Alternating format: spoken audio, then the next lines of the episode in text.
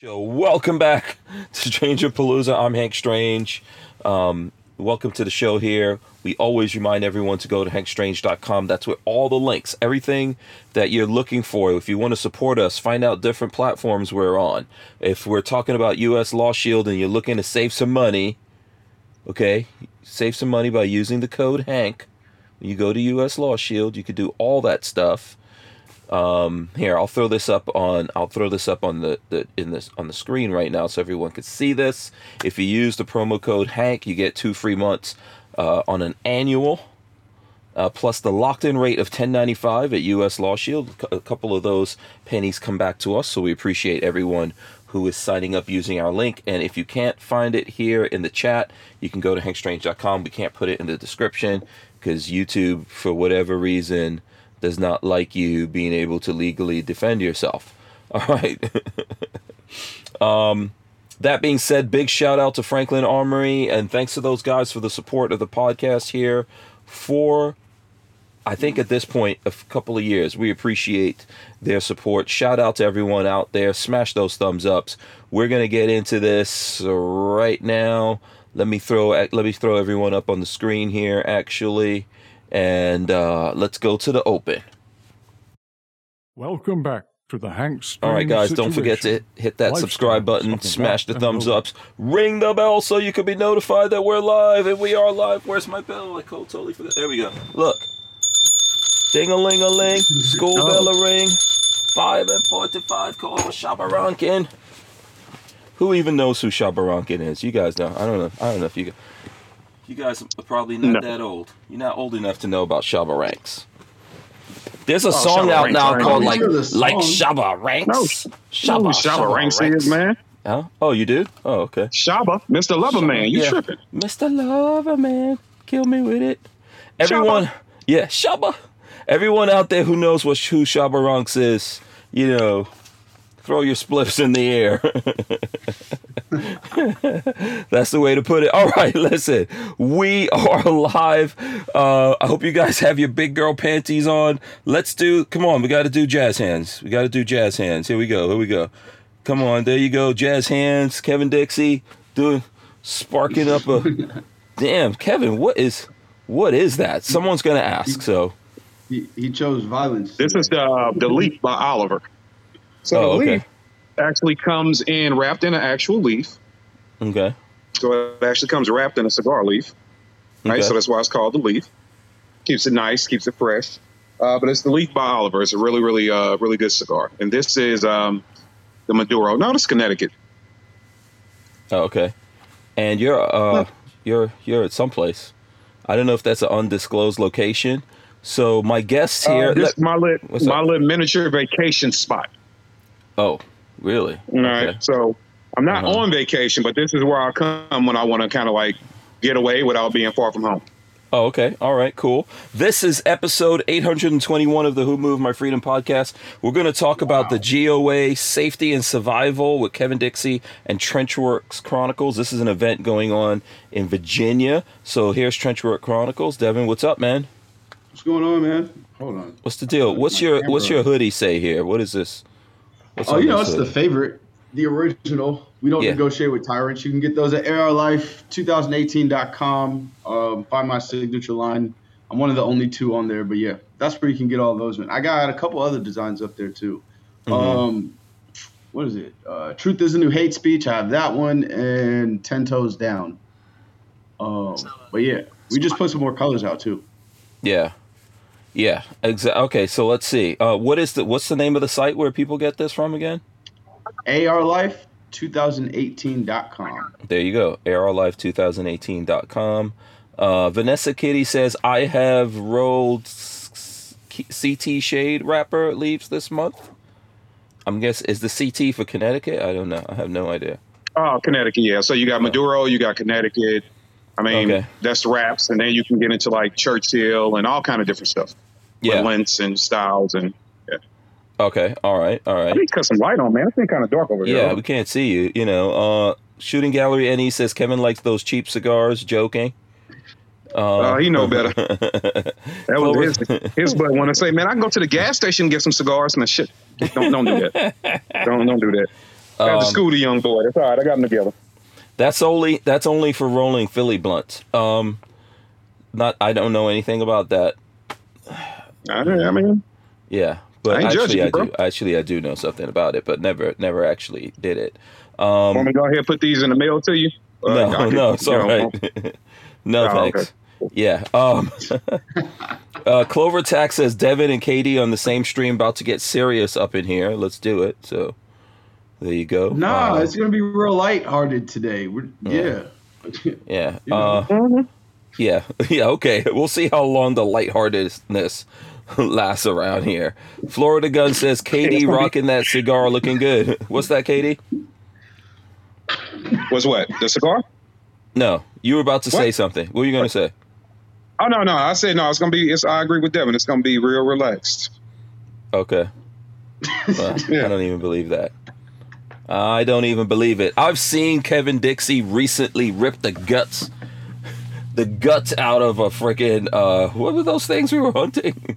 It was a pheasant, and it wasn't the guts. I mean, I did rip the guts out, but I, I ripped the heads off. Yeah, pop the head off, rip the. Uh. Did you get? Did you even get those pheasant breasts? Did you get Uh, those? I don't. I don't think any of us have gotten them yet, oh, okay. but I did enjoy removing the breasts. Yeah. Uh huh. Yeah. Apparently so. I mean, How you, like, I put the the head and fingers- I mean, it was a good day. Put the fingers in the top and like tear down, right? No, that's not. how Yeah, you you're supposed it? to grab it. You know, you're supposed to grab it by the head and and and pull the head down slowly, so you can get the head separated to get to the breast, right? To get to the breast easy. Mhm. But I'm a little rough with the Double head. entendre is up in here.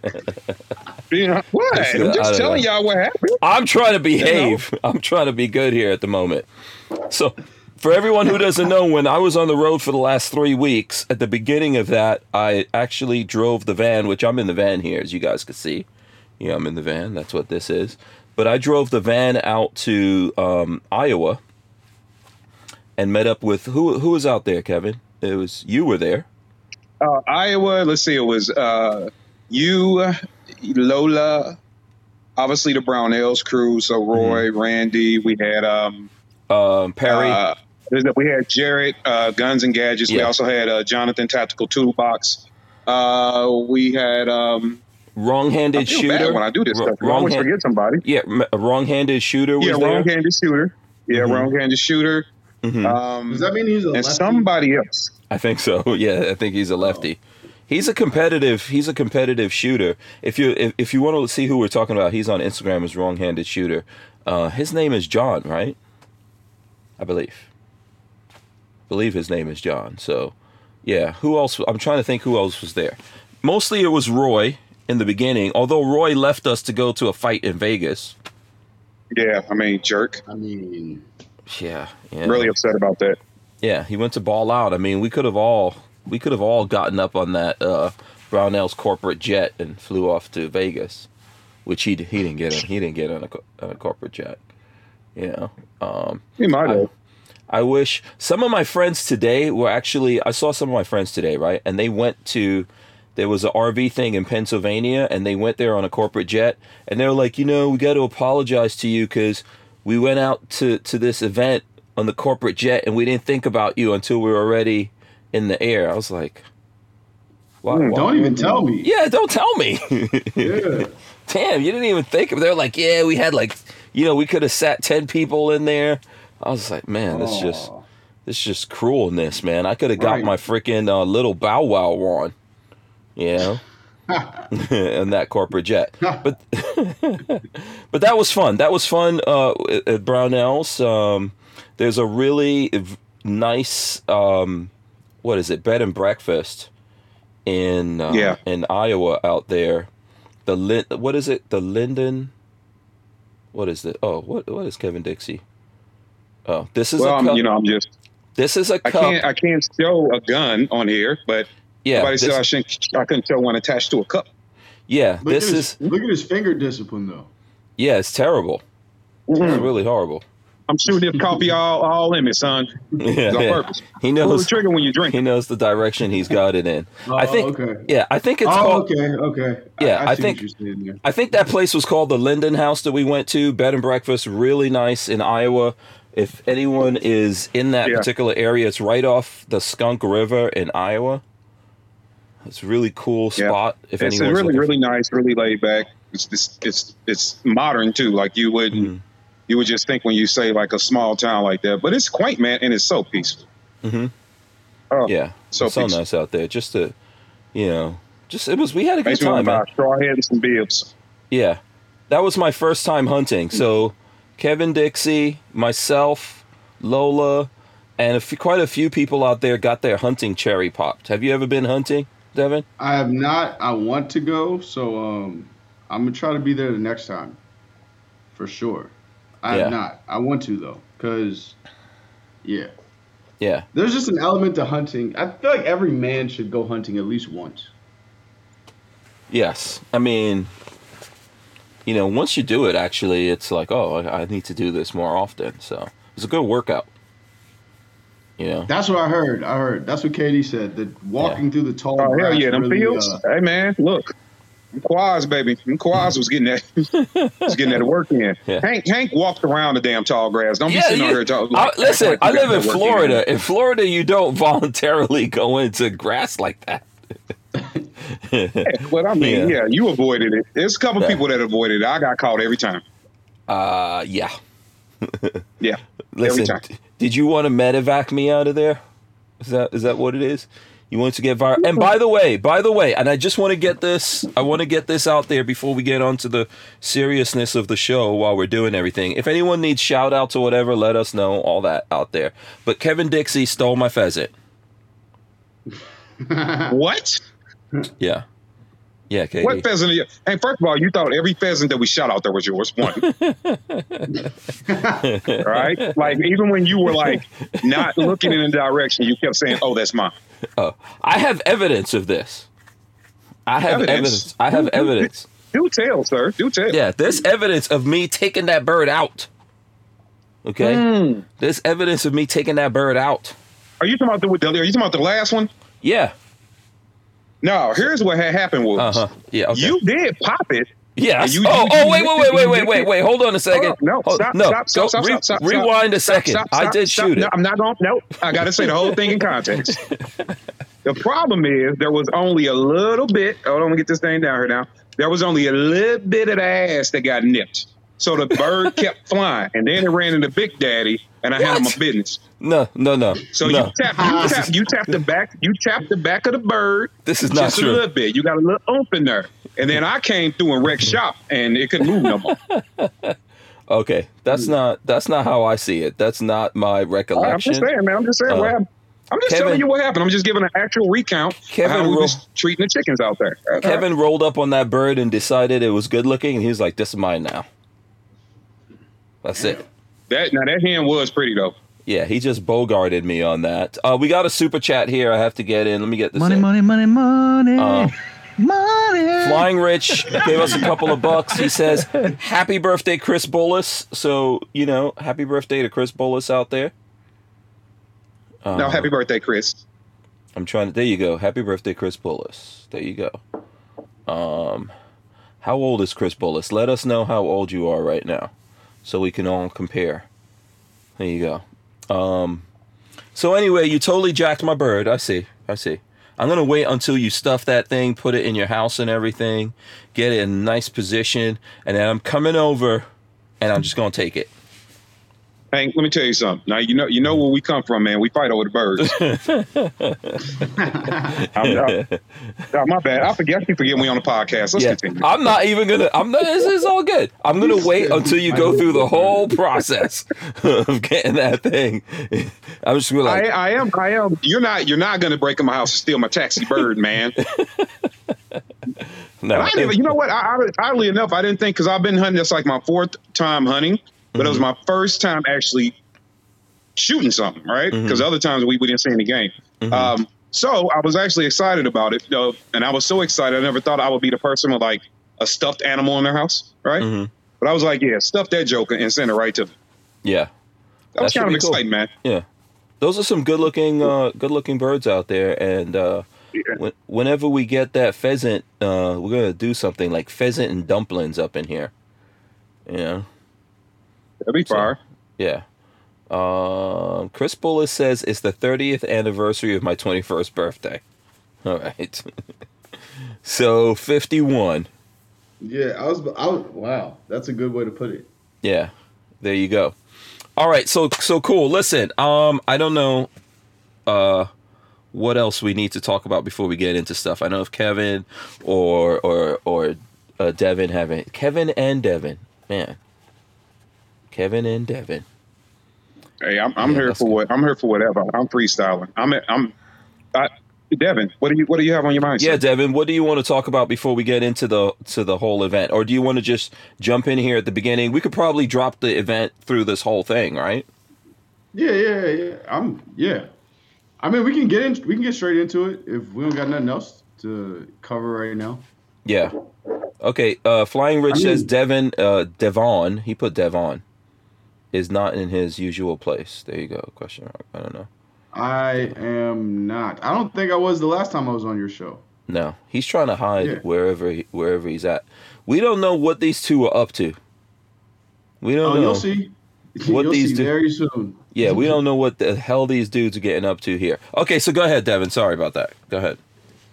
Oh, so we're getting straight into the event. Yeah, let's uh, let's start it off for the folks out there who don't know what it is. It is the title thing, so we'll get that out. We'll take some questions, but we'll get into whatever else the folks out there want to talk about or you guys want to talk about.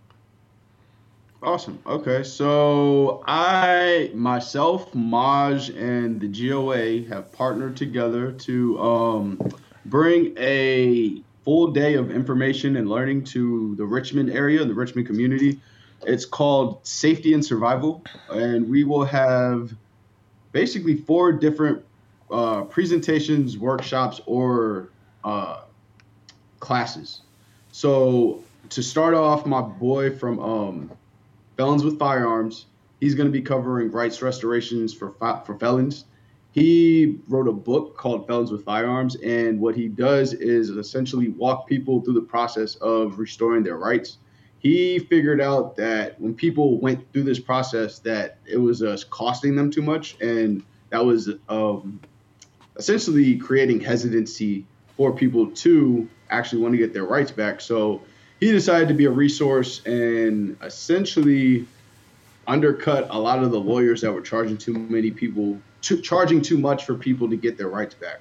So Okay. I'm really excited for him to do his presentation because I think, especially in the Richmond area, he could be a really, really big resource. Um, and then we have one of my favorites, Tactical Tangerine. She's going to be coming through and covering everything with women from how they dress to um, other defensive options if you don't want to carry a gun, um, your awareness and what you should be looking out for when you're in bars, clubs, and all that stuff, and how to carry as a girl, whether you're carrying on a per- in a purse, um, while you're wearing a dress, anything like that. So she's covering everything for the ladies.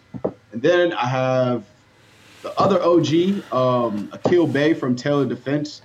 He's going to be covering first aid and stop the bleed. And if you've seen or taken his course before, it really it sells itself. Like Akil is amazing, and I was really surprised that he decided or um, made himself available the way that he did for me. So I really appreciate him coming. Um, and then to finish off the day, or finish off that portion, Kevin Dixie will be um, teaching the basic pistol 101, um, basic pistol 101 class for everybody there. We got all of the cert pistols. Um, the fun part about this is that it's going to be in an art gallery. So it's a little bit, not necessarily high scale, but you know, it's a little fancy. You know, we Mhm. wanted to make sure the optics were different than usual Okay. and really give the GOA something different from what they're used to normally seeing. And um, shout out to them. Shout out to Gun Owners of America for getting behind it, sponsoring the event. And I'm hoping we can take this to other cities as well because I've already had people ask me, when am I going to come or when would we be able to bring it to their city? So, yeah, Okay. that's what we'll be doing. Richmond, October 24th at Artworks Inc. in downtown Richmond, 11 to 5 p.m. All right, cool. You you want to add anything to this, Kev?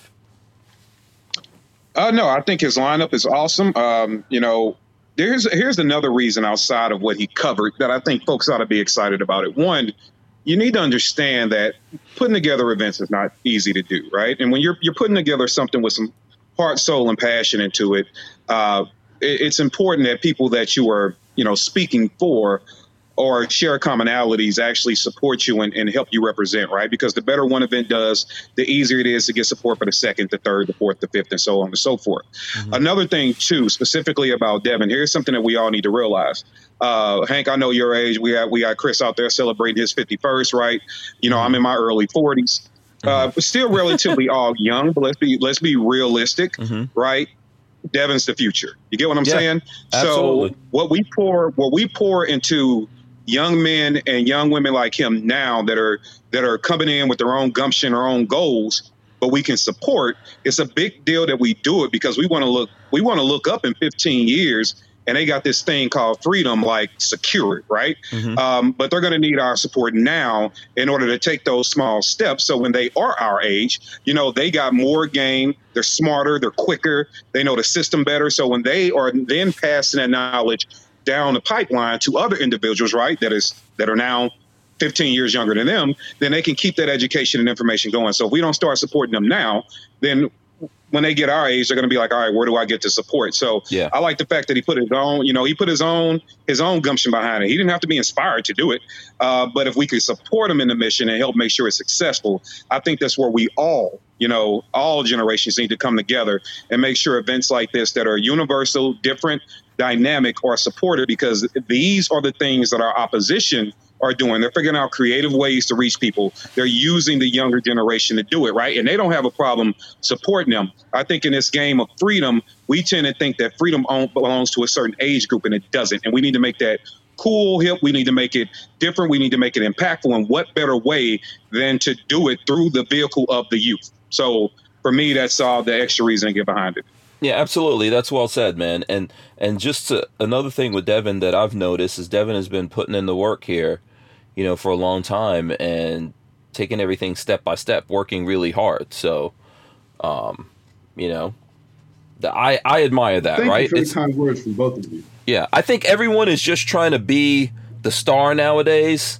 That and I'm not I'm not blaming anyone or knocking anyone for it. It's kind of like how society's structured right right now, right? So everyone just mm-hmm. wants to be out front. Everyone wants to be the leader and not be, you know, not uh, follow. But I know that Devin has put in a lot of work. You know, I don't want to make it sound like he's just following people. I think he's done a lot to help facilitate and work behind the scenes and help people out and push other people forward and all that kind of stuff. So that just goes to what Kevin is saying right now. That's just another reason why we should all get behind him and support him because he's been doing this for for a while. So am I am I wrong about that, Kevin? No, you're absolutely right. I think um, the thing about uh, Devin in particular is that he didn't mind that. He didn't mind saying, "Yo, I, we believe in the same thing. How can I help?" Mm-hmm. Instead of, "Oh, we believe in the same thing. Let me go compete." Right? Yeah. He's like, you know, how can I help? Um, yeah. And at the same time, you know, being able to pick up the game, right? No better way to learn than to watch somebody else mess up along the way, right? Mm-hmm. So you can kind of be like, got you, don't do that. And then also um, honing your own skills. Everybody has something they do well that other people can't do. But it's kind of like being a quarterback in a, in, in, in, a, in a backup quarterback in the NFL, right? You get to watch somebody else go out there and mess up the plays. You get to watch them succeed. Yeah. You get to watch and you get to learn. And then when your number's called, you step up and you, you handle your business. So I think his number has been called. His uh, his his ticket has been mm-hmm. punched. Right, he's on a he's on a ride, so to speak. So it's about time just to get him out there and um, get him moving and, and, and let him let him be creative in ways that maybe I can't do, maybe you can't do, maybe you know ten other people can't do, but he can because of his unique skill set, him as an individual, and let's just face facts, he's closer to the the age of the individuals we're trying to get to pay attention because they all are going to either decide uh, uh, whether we have freedom or not. Mm-hmm. So, absolutely, hundred percent. All right, Devin, what you got to say for yourself? First of all, thank you for the kind words from both of you. Um, from both of you, I've already told y'all how much of an influence y'all have been on me. So to hear that back from you two means a lot. So thank you both very much. Um, but yeah, I mean, I, I, I've, I've thought my only talent really was being an asset, and then I figured out along the way that um, I guess the way my brain functions, also uh, that being cultivated a lot by KD and Maj and John Crump and everybody else that that's been an influence on me. Um, I guess helping people organize stuff has become my talent, and it's a way that I can, in some way, be a leader and still play the back role at the same time. Like, I'm technically running this event, but I'm not necessarily on the stage. All I'm going to be doing is introducing the people to the stage, really, and you know, being cordial, being nice to everybody in the room, doing the MC thing. But that's really all I like to do is figure out how I can plug somebody with something else that would make that just makes sense. And That's not a small thing, though. And- I mean, that's not a small, like, that skill, that ability, and that willingness to do that's not a small thing. So, you know, and and um, I know Ke- I know Kevin appreciates it. I've seen you doing that, you know, with John Crump. I've seen you doing it with Maj. I've seen you doing it with Kevin. Um, you know, I've seen you doing that, like the the way that you move and everything with me. It's cool, man. And it's good to know that there's young folks out there. I know there's more people than just you, you know, but Kevin's right. You got to big up the young folks out there who are doing it, especially in these times when, you know, a lot of a lot of the younger folks out there just don't see things the same way. So in terms of, hey, I'm going to put in the, the the hard work to do something. It's almost like I'm entitled to this, right? Yeah, You know, yeah, I, I'm here, so give Yeah. it to me, type of a Right. type of a thing. So, um, someone is at who? Oh, AP Reloading wants to know where can he get that sweater. I know we mentioned it at the open, but you can feel free to tell the folks out At there how to get it again. A, at arlife2018.com. And we actually have them in red and black or black and red now too. So Okay. yeah. Very cool. Very cool. All right. So if anyone has any questions about this event, it is in Virginia. If you're in Virginia, even if you can't make it, it would be nice for you to share this event, help promote this, get get more folks out there. If you can make it, if you are available, get out to the event. Where can the people? I know I was throwing things up. Lola has stuff in the description. There's stuff in the chat, but for the folks listening out there, how can they um, find out more info on this or how to get tickets or what have you? Um, you can DM me directly uh, on any of my platforms: Facebook, Instagram, Twitter. Um, I think those are all my platforms right now. Okay. I don't think you can DM on TikTok, so yeah. But yeah, you can DM me on any of my platforms, Trench Trenchwork Chronicles, or on Facebook, my name, Devin Perkins. Um, yeah. Uh, you can also go to the Eventbrite. I think it's Eventbrite forward slash. I'm trying. Let me see if I could see it here. I had it. Yeah, the here. links. Lola put the link in the comments. Yeah, yeah. It is Yeah, there. yeah. Let me see, and I'll, I'll Eventbrite throw it forward up on slash screen. safety dash survival dash tickets. Um, Yeah, There you all go. the information is there. You can see what Mhm. we'll be doing that day. Um, Who's going to yeah, be there? time Hold on. schedule. Hold on, stop saying Hank, slow down. I want everybody to look over to the right next to Teller Defense logo, uh, Okay. immediately above the word register. Okay, hold and on there's this second. key word. I got to share it again. Give me a second. Okay. Give me a second here. Okay. Okay. Taylor Taylor Defense. Uh huh. All right. So you see Taylor Defense logo over to Right. right. You see the green register. yes. Look at that word right above register. Free. Free. Tell the word right there. Free. Free. yeah. And, and and here, and I'm going to go ahead and be very honest about this for a second. Um, I have 20 something odd years into my craft, right? hmm And I know Akil has a little bit over two decades into his. Ain't nothing about this supposed to be free. You got to you a, a man that a, a person that has invested in themselves deserves to get something back, right? But the Mhm. thing that we get back in reward is knowing that people have expanded their minds and they they've grabbed more freedom. So that is the payment. So when somebody is putting on something that doesn't cost you currency, right? And all they're asking you to do is just come expand and be a part of the growth of freedom, that being the payment, what's the problem? Yeah. Another thing, when you look at it, one of the unique individuals there, uh, Devin, who's speaking about uh, uh, felons with firearms.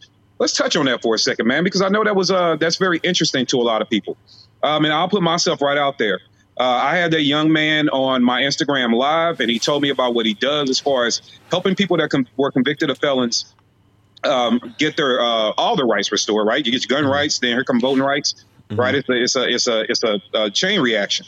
So get their rights restored. Now these cases do have to be reviewed by a judge. Right, so it's not like it's just oh we filed this paperwork. Like they're still reviewed. So even a judge, whether no matter how we feel about that, even a judge reviews it. You just have to go through the strenuous process of even getting it to him, knowing how to write up the documents. But he gets to review it too, and then a judge is the one making the final decision and saying yes, you know what, absolutely, you you deserve to have all your rights restored.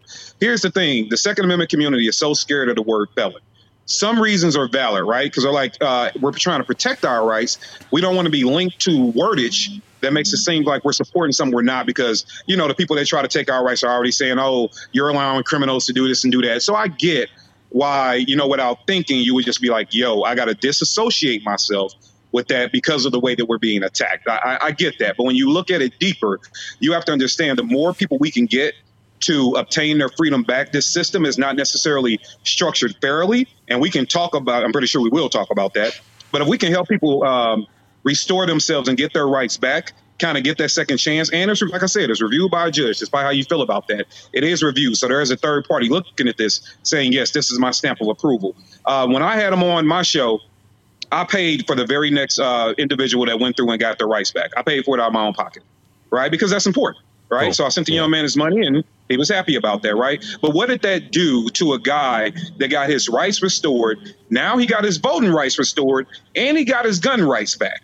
Mm-hmm. And then he had the gun community jump in and support him. Do you think we just created an ally that now I, has I would voting think power? so. I would think so. I mean, I Absolutely, I also think if you if you you know if you committed a, a felony, which we can have a whole discussion about that.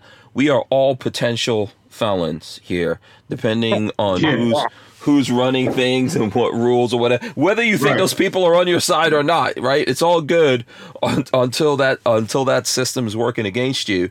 But if you paid your debt to society, you know you should be you should have your rights restored to you. You should have the ability and the responsibility to go out there and vote and you should also be able to defend yourself. So i mean i don't know. If, if folks out there don't agree with that they can definitely uh, let us know. Um, to john crump let me get this in real quick. John crump gave us a couple of bucks here. Money, money, money, money, money. john crump says kd stole my little brother I ain't, So- I ain't steal him, John. I ain't steal him. I ain't steal him. Uh, I, but I will trade him for one of them uh, things you got though.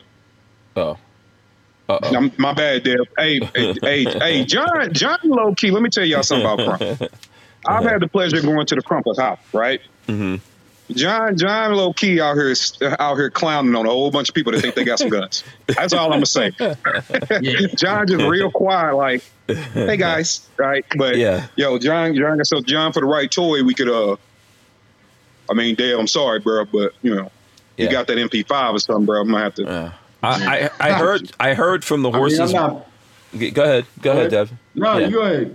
No, I was gonna say I heard from the horse's mouth that John bought himself a beach house, and I was thinking, I wonder what he's stashing over there. Yeah, he told me that yesterday too. He also did. I was like, on, hey, what is getting stashed at that beach house? You know, that's like. Did he tell you? Did Huh? he tell you about him buying a brand new truck just because one of his cars needed a fluid flush? No. Yeah, But- he was like, "Yeah, I'm just gonna, you know, just go ahead and buy a new truck instead," and did that. Mhm. So yeah, John's over there stunting. You know, Yeah. Yeah. You know, he's that's the only person I know that has jailbroken a, a car. Yeah, that's what happens when you're you're heir to like the Amazon fortune or whatever, whatever he is over there. huh? you know, I mean, you know those dudes that live in you know, um, yeah. So, okay, let's see here. I don't know if people have questions about this. There are links to this event um, in the description. You guys can find it. You can you can find info, I'm sure, from from Trenchwork Chronicles from Devin as well as NOC from Kevin Dixie. If you have stuff, ask us. Um, and Man Against the Masses says, "Did Crump approve of this live stream?" Yeah. Someone was trying to these guys are trying to start rumors, right? They're deliberately trying to start rumors against their own selves. So they started a rumor that uh, John Crump bought out the the uh, Who Moved My Freedom podcast. Uh, okay. I, what, what that check look like? All right. I'm telling you, if, if Yeah. that check is right, you know, eh, listen, I could do worse. I could sell it to worse people than than John Crump. He's a pretty passionate person. Um, I think for the Second Amendment as well as the Constitution. So, um, and Dio, so there's a lot of commentary on, on what we were talking about here. Um, There is. I'm reading it right now. yeah. First, So I, go ahead. So the first guy said that I think it was Brian Quick. He said that um, there's no evidence that shows people who get their rights restored are going to vote for pro 2A candidates. Well, how much are those pro 2A candidates even reaching out to those that demographic of people getting their rights back? So like, yeah, I understand that, but is there is there even a campaign for them to look at? Like, I know KD talks about this all the time. Um, yeah, you guys can get mad that like black people vote for Democrats all the time, but Democrats are the ones at least going there. Are you showing an alternative? Like, are you giving that person the perspective from a different side? Because if not, you really can't sit on the sideline and complain. Mm-hmm. Yeah, I don't know if Kevin wants to chime in on that before I do. No, I think I think there's uh, so I- I'll hit that from a different angle. Um, And I, I just one thing, one reason I love coming on this show because there's always so much uh, thought that goes in, in, in, into some of the comments. Well, you have to look at it like this too. Okay, so we none of us have any stats on hand right now to say, hey, people that have got their rights restored vote this way, right? We I don't have those stats, so I'm not going to pretend.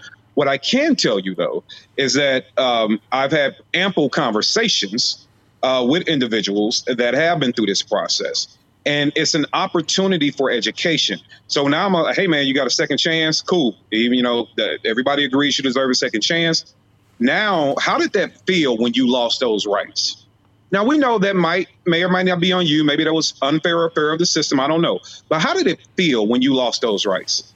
And uh, why did you fight to get them back? Because they were important, right? You felt a way about losing them, and you wanted them back.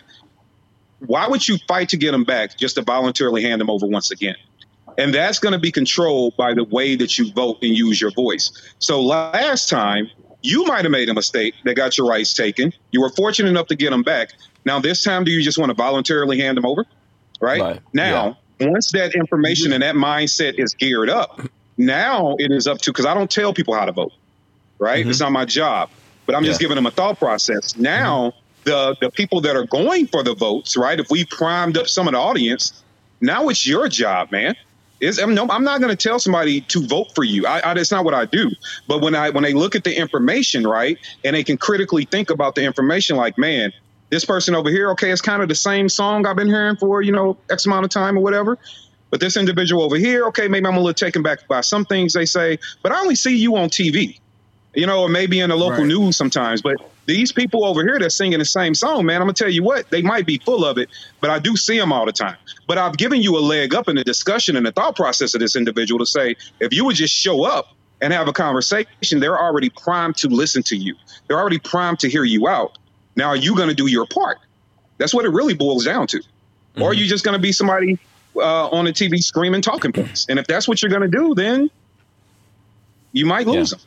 So I, I mean, you know, honestly, it, it's up to the, to those politicians, like as you guys are saying. In my personal opinion, it's up to them to work for that.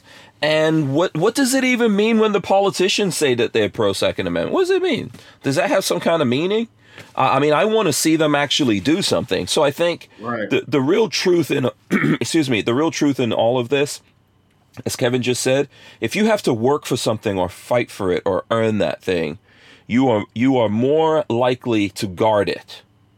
Right? Right. This this is just a reality. You're more likely to guard it. Now, does it mean that it's like we, we had this conversation? I think when it comes to immigration, that like Democrats and we, and we could flip this the other side because Democrats are trying to make immigration like okay, everyone could just come to America, which I don't, I, I personally don't believe in. But let's say they're trying to do that. Does that guarantee that everyone becomes a Democrat? Not necessarily. Now, would a lot of people become Democrats because they think, "Oh, these guys are just letting us in here"? Sure, but then when you're, let's say, let's say you do that. Now you're in America. Why did you come here? You came here to be free. When you come here to be free, and you start realizing that America is just like that place that you're running away from, you are more likely to start resisting that. And that's just the way that it is. I know that from going through it. I'm an immigrant to America myself. And of course, it's true. Like when people just come here to America, they say, "Okay, I'm going to I'm going to, you know, vote for Democrats." Or if you're a black person, you feel uh, this is I'm generalizing. You go, "Oh, I'm just going to vote for Democrats." Until you realize that someone's taking something away from you and doing things to you, then you start going, "Oh, wait a second. you know why is this happening? And as you dig into it and you start to find out why is this happening to me? Why are these people doing this or doing that? Then that person could evolve. So there's always the potential for evolution. You know if you take a person who for whatever reason did something wrong they lost their rights they became a felon they paid their price to society you know the system decides okay we're going to release this person that paid their price and then they go through the system again to get these things back you know, it's it's more likely that they're going to keep working for that and they're going to want that and they're going to want to do the right thing now and start thinking about rights. What is this? Why why am i fighting for things? Why why do i want to be able to defend myself? So the the it's not an easy answer to this but ultimately people deserve the opportunity to figure that out for themselves. And if as a society we give away our rights then we get what we deserve overall, yep. whatever whatever that devolves into. Um, I was just looking before we started this. Someone sent me. There's this video with Dave Batista. You guys know who that is? Yeah. Mm-hmm. Good lord. Again? Yeah. So Dave Batista. I don't know if Kevin you've seen this because you're you're always up on this stuff. Did you see the latest thing from Dave Batista? What did he say now? So there's this. Anytime he talks, it's never anything intelligent. Yeah. So I think I sent this to. Let me see if I can share it with you guys. Um, I'm just gonna put this. I don't think we're not gonna get the audio playing from this, but let me just share it. So there's apparently this thing going on that Crowder was talking about, and that's where I got it from. So I'm credit to Crowder. But obviously Batista, this is Batista talking. He now lives in Tampa, right? So he lives in Tampa. Here's the thing about Batista. He became he got into the news when he said that if you have to grab an AR-15 to defend yourself if people break into your house, there's something wrong with you, right? Yep. yep. If you have to do that. So we all remember that. So now Dave Batista is living in Tampa and he's got a mansion out there that he's building and he's complaining because it cost him $40,000 to get a wire run to his to his mansion out in Tampa and he still doesn't have electricity and he's talking about the bureaucracy and all the different things he has to go through to get electricity and he's like what do i have to do to get electricity? And he's complaining about it. But this is a guy who was saying that you know who who is siding with the folks who want to take guns and things like that away from us. And now that he's running into stuff he's realizing that you cannot rely on government to do shit for you Right. You know that they're mm. always they're always going to hold you up and rob you. That's their whole intention. So what do you you know what do you have to do? And it's it's one thing. Like I personally, if someone's breaking into my house, I want all the AR-15s. Yep. You know everything. But but even worse, what can you do against the government, man? Like Biden said, AR-15s ain't you know that's not going to do anything for you, right? You got to you're going to have to get uh what is it F-15s right. and nuclear bombs and all that. These when he's running into the wall, he's getting upset. If you look at this video, you see him; he's all upset and mad about it because the government could do that to you. that's crazy. You know the, the amazing thing about uh, people like him, is I laugh in Vietnam when people say that you have to have this in order to win. Mm-hmm. Uh, it, the amazing thing is Dave Batista is worth. I just googled. It, he's worth right around 16 million bucks, which is nothing to sneeze at, mm-hmm. right? Um, it's worth about 16 million bucks. He's a phenomenal uh, athlete, right? He's in great shape. He worked and he earned that, right? The dude's mm-hmm. six foot five, every bit of about 280, 285, pure solid muscle. Mm-hmm. You know what, Dave? If you back that up, and I understand that he's, he's actually studied martial arts too. Mm-hmm. So if you back all that up, six foot five, you know, almost 300 pounds of pure muscle, got a martial arts background, a hell of an athlete. I don't know, man. In the streets, you might be able to take, you know, at least 70% of the population with ease. But I can tell you this it will take a four foot two criminal to run in with this thing called a nine millimeter and all that six foot five, the 285 BJJ is out the window. Right? Yeah. Yeah. So to say that Americans are cowards if they need an AR-15 to defend their home, I would say you only have that that opinion because you haven't been pushed or put into a place where something, bat, brick, knife, something that you felt a disadvantage to was about to deprive you of your life. Because maybe many people don't run around challenging six foot five, 300 pound men. hmm Maybe they don't. You know, so I think it's a one if it's a fair approach. fight, And I do if, if, like if the you're ta- if you're talking a fair fight, but but often in in these situations, it's not a fair fight, right? It doesn't take that much to pull that trigger. So if someone's if someone's coming into your home and like you said, it doesn't matter how small they are, if they've got guns and you don't, and you're gonna you you're like, hey, so here's my house with me and my family, but I'm gonna be a man about. it. It's like a movie. You know when you see the movie, he it's almost like he believes movie lines, like, oh, be a man, put down your guns.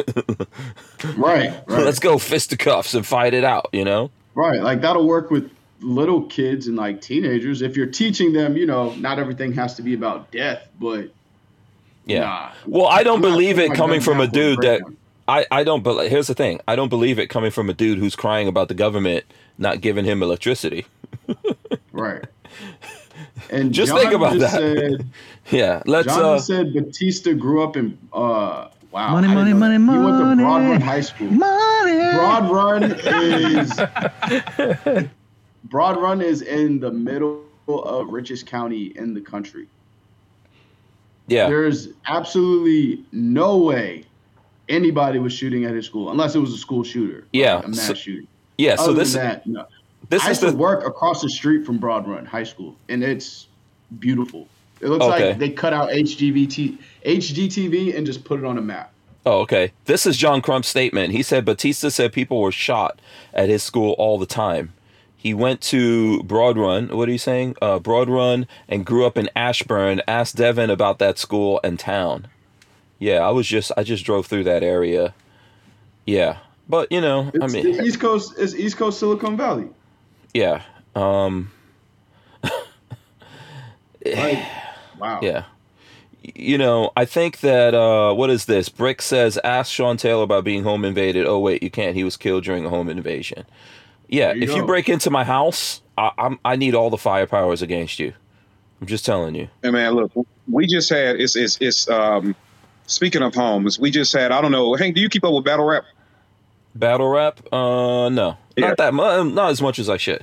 Oh, you you and you a New York boy. Shame on you, man. Yeah, who's battle Um, rap? Who's who's fighting now? Who's fighting? Who's fighting? Uh, well, no, see, here's what happened. So there's Oh. a guy from St. Louis, one of the he's on the Mount Rushmore battle rap. His name is Hitman Holla. Uh, you Okay. he people see him on Wild and Out all the time. He's one of the Okay. the guys on Wild and Out. okay. Um, so he is from St. Louis. He he he lives now in Atlanta, and you know he's he's hit a stride of success, right? So he's really on his way to to, to the peak of his career.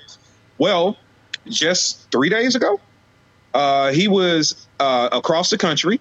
His lady is here in Atlanta in their home, and they're FaceTiming each other about 1 a.m. Eastern Standard Time. While that's happening, a home invasion occurs with his woman at home by herself. Now, she apparently did have a gun and shoot back at the perps, but they shot at her.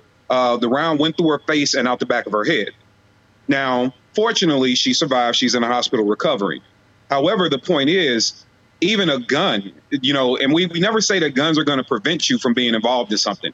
It just gives you a fighting chance. And me and Devin were discussing it. We're like, so if this woman didn't have at least the means to fire back, might that have turned into an execution instead of her being injured, right? Mhm. So when, when people say what you don't need, what you shouldn't have, even when they're speaking from a celebrity standpoint, you don't even know when you're going to be the next target, right? You, you don't know that. Uh, information on anybody is easy to find nowadays. What if they decide they think that you got a $2 million chain and a $500,000 watch laying out on your dresser at home and they decide to come in your place, right? Because this last movie contract you signed was for $15 million, right? So it, it's, I think it's irresponsible to assume, A, that you're ever safe with or without a gun, but B, to criticize individuals that live in neighborhoods um, that don't have $8 million homes, that might live in neighborhoods with $60,000 homes, and they mm-hmm. might incur a little bit more violence than you do every day, and to call those people cowards because of the way they choose to defend themselves is cowardly.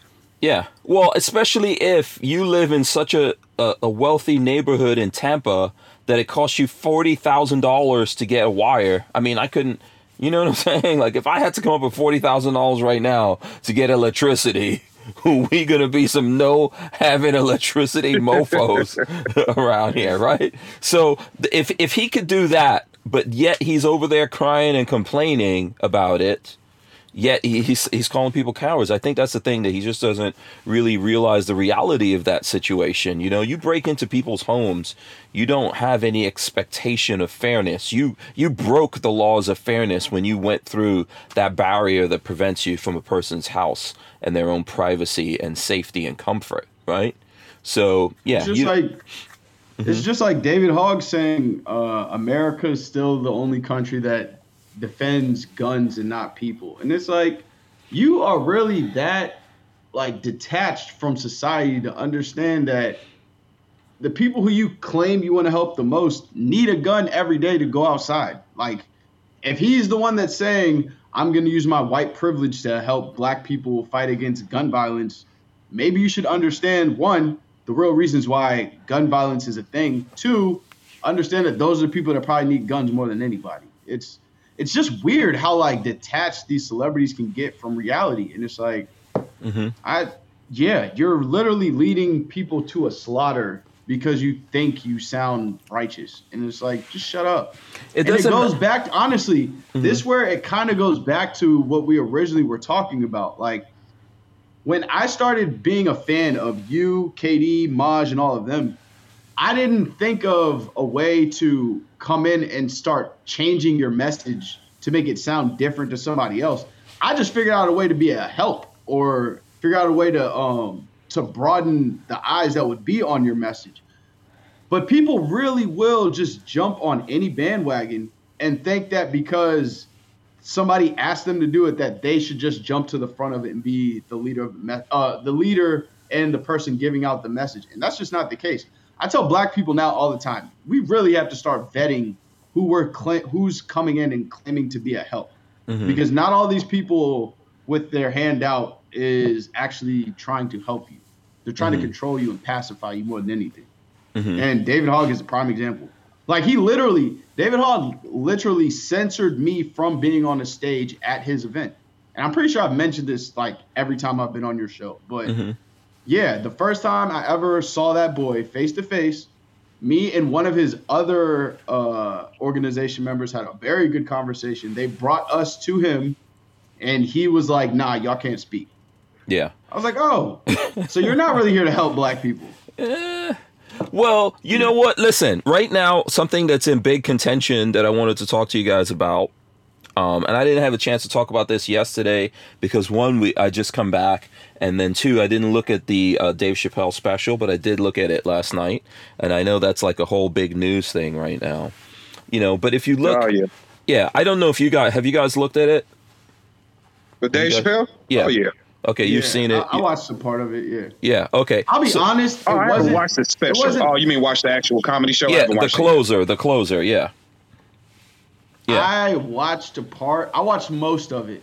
Mhm. Honestly, I got what people were saying about it, but it Dave's new comedies aren't as funny as like his old ones from back in Right. the day. Oh well, I mean, yeah. We'll, I we'll watched nev- it just to keep up with it. Yeah, we'll never we'll never get like uh, you know what he did. I mean, that's why that stuff is so precious. But I think the for me looking at at the special, I looked at the whole thing so that I could talk about it. I think the theme, without ruining ruining it, ruining it. Let me say that properly.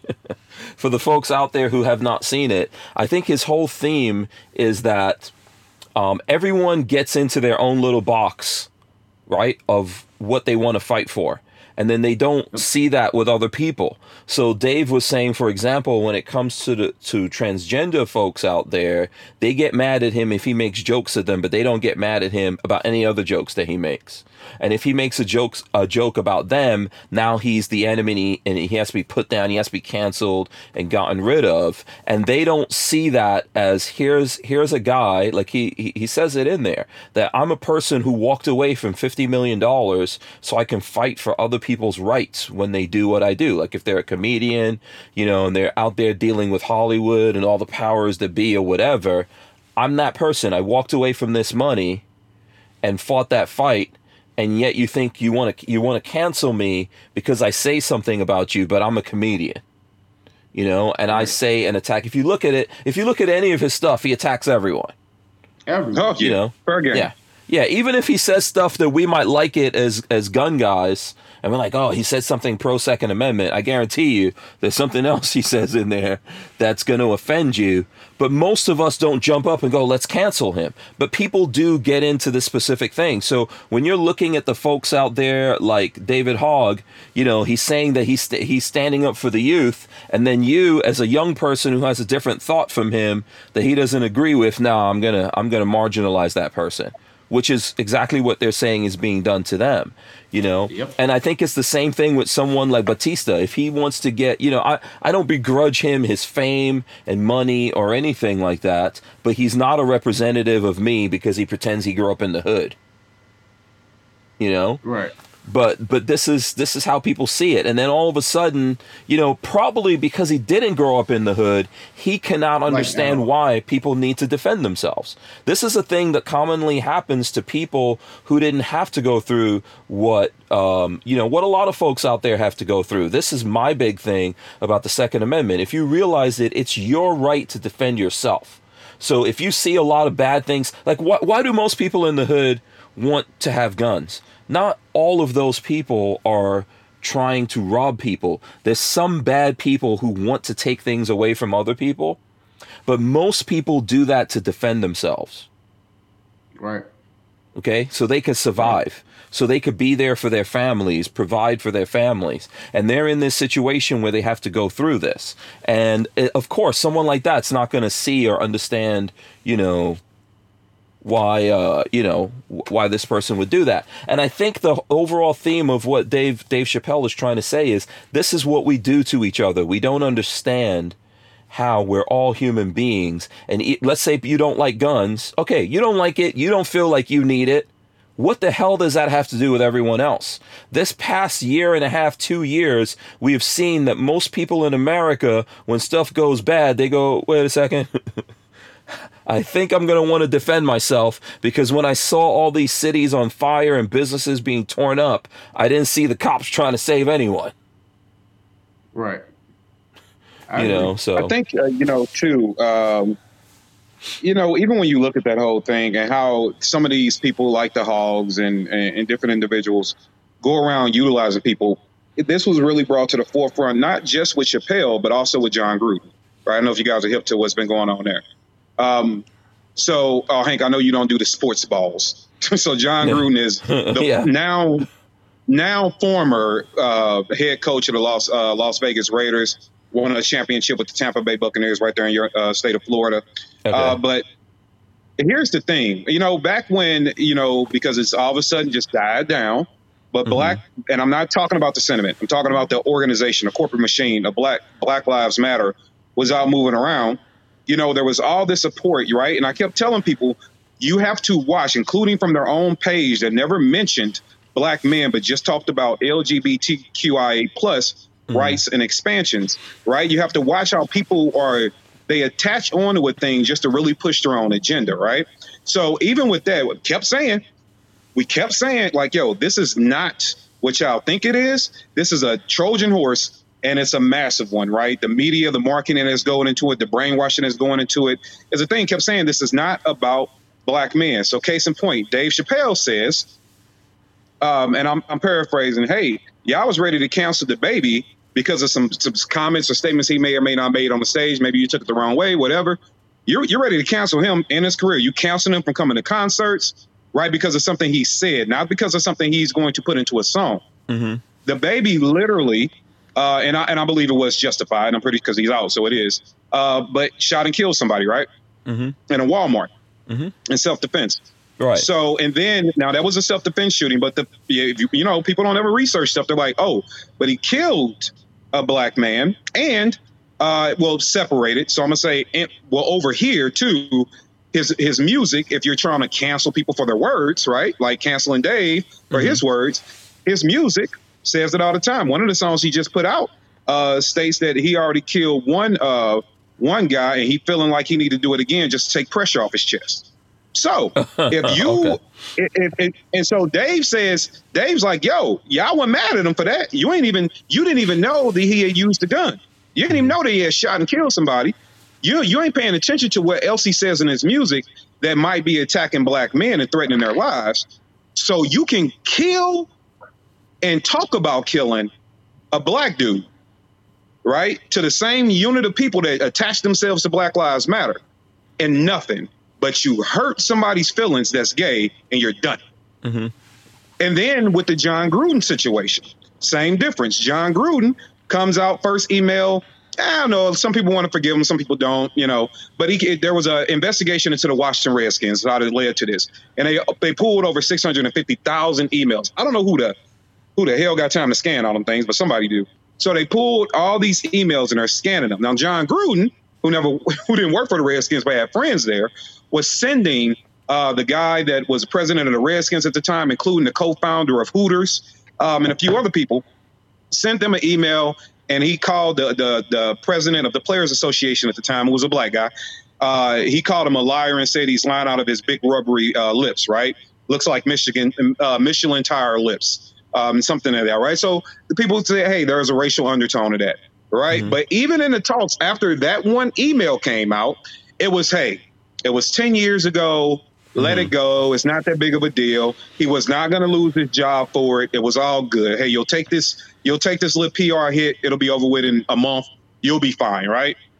A day later, two days later, the email comes out where he uh, he says disparaging words against gay people, and he got fired. and he's out. Last straw, the final. That That's, day. you can't handle that. So yeah. Mhm. it, it's like you know when we look at how different systems around here, and I bring it up to talk about people like David Hogg. You want to say, "Oh, I'm going to be a voice to to people in these communities to deal with violence." Uh, First of all, um, dog, we don't need you. Second of all, the the kids your age that happen to live in those communities already told you to shut up. They Mhm. did a lot. They already told you to shut up, but they don't really care. And this is what I need people to understand. Individuals like that and and, and different movements don't care about the people they claim to care about. They are just using the validity of their movements or the force of their movements, hyping it up a little bit more, kind of, you know, revving the wheel so it can crash through the wall. But once you crash through the wall and they get into the building, you on your own. Mhm. They just need they just needed to get in the car with you and crash through the wall. You Mhm. are going to be left alone. So I, I I implore all the individuals out there that have movements, that have missions that are pure and that are after your your own thing. Don't let cats like this attach to you. Case in point, why wouldn't he be in? Why wouldn't Why wouldn't he be interested? And we know the answer, so it's kind of rhetorical. And having a conversation with them. Mhm. Why not? I can see him telling me and you know, but why Mhm. would he talk to them? Right. Yeah. This is who he's claiming to represent. Yeah, Right. just like when that little coward turned down my invite, and I know he saw it because he subtweeted me later, and I don't even tweet a lot, but he saw that one. Well, Mhm. how come you didn't take my invite when he first said that? I was like, you know what, David, I would love to come walk you around St. Louis. Mhm. No security, just me and you, and let's just walk and get to meet people.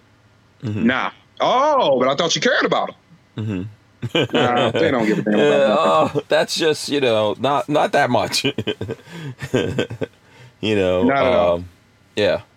You know, it's uh, we we have to think about this when we want to when we want to like cancel folks out there and just realize that uh, you know everyone everyone's human and doing their thing, but ultimately, um, I I think that uh, you know there's what you're saying is true, man. People ultimately just want to get the positions. That's that's what we're living in today. If you get the notoriety, if you get the notoriety and everyone celebrates you for something, or like David Hogg, there was an unfortunate situation that happened here in Florida, and the whole world paid attention to it, and just timing worked out for him, and all of a sudden he's the representative of every kid, you know, in America.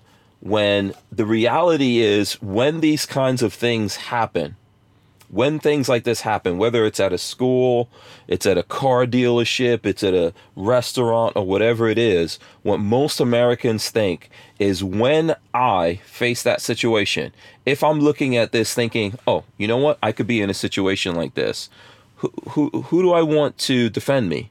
Do I want to wait for the police to come in that moment and, and defend me? Or do I want to defend myself? you know, one of the things that we saw in the news before we started this, um, where was it? Hold on, I'm going to pull it up here. So, uh, I think it's what is it in Norway? Okay, hold on. Let me share this for a second. So, assailant with a bow with bows and arrows kills five people in Norway. Now, this is horrible and it's tragic. Norway is a place that the cops don't even have guns.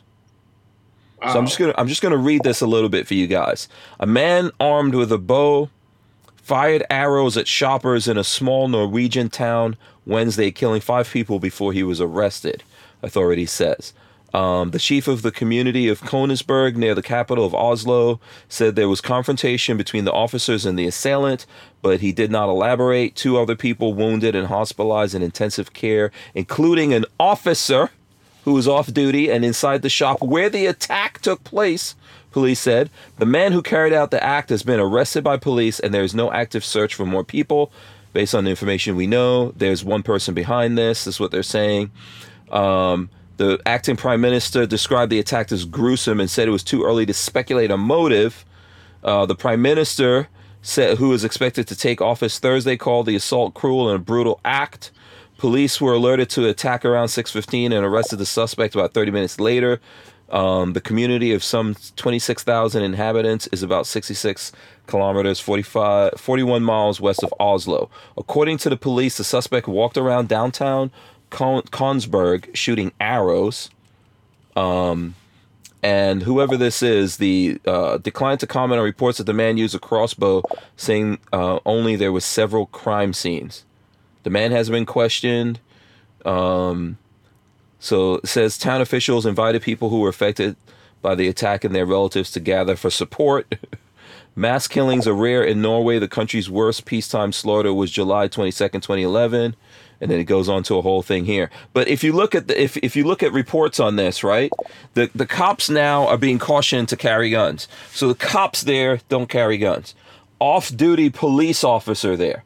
So you're a police, you're someone assigned by the whoever it is, right? You know, who, who controls the cops? The elected officials. You're a cop. Right. They don't trust you as a cop to be armed.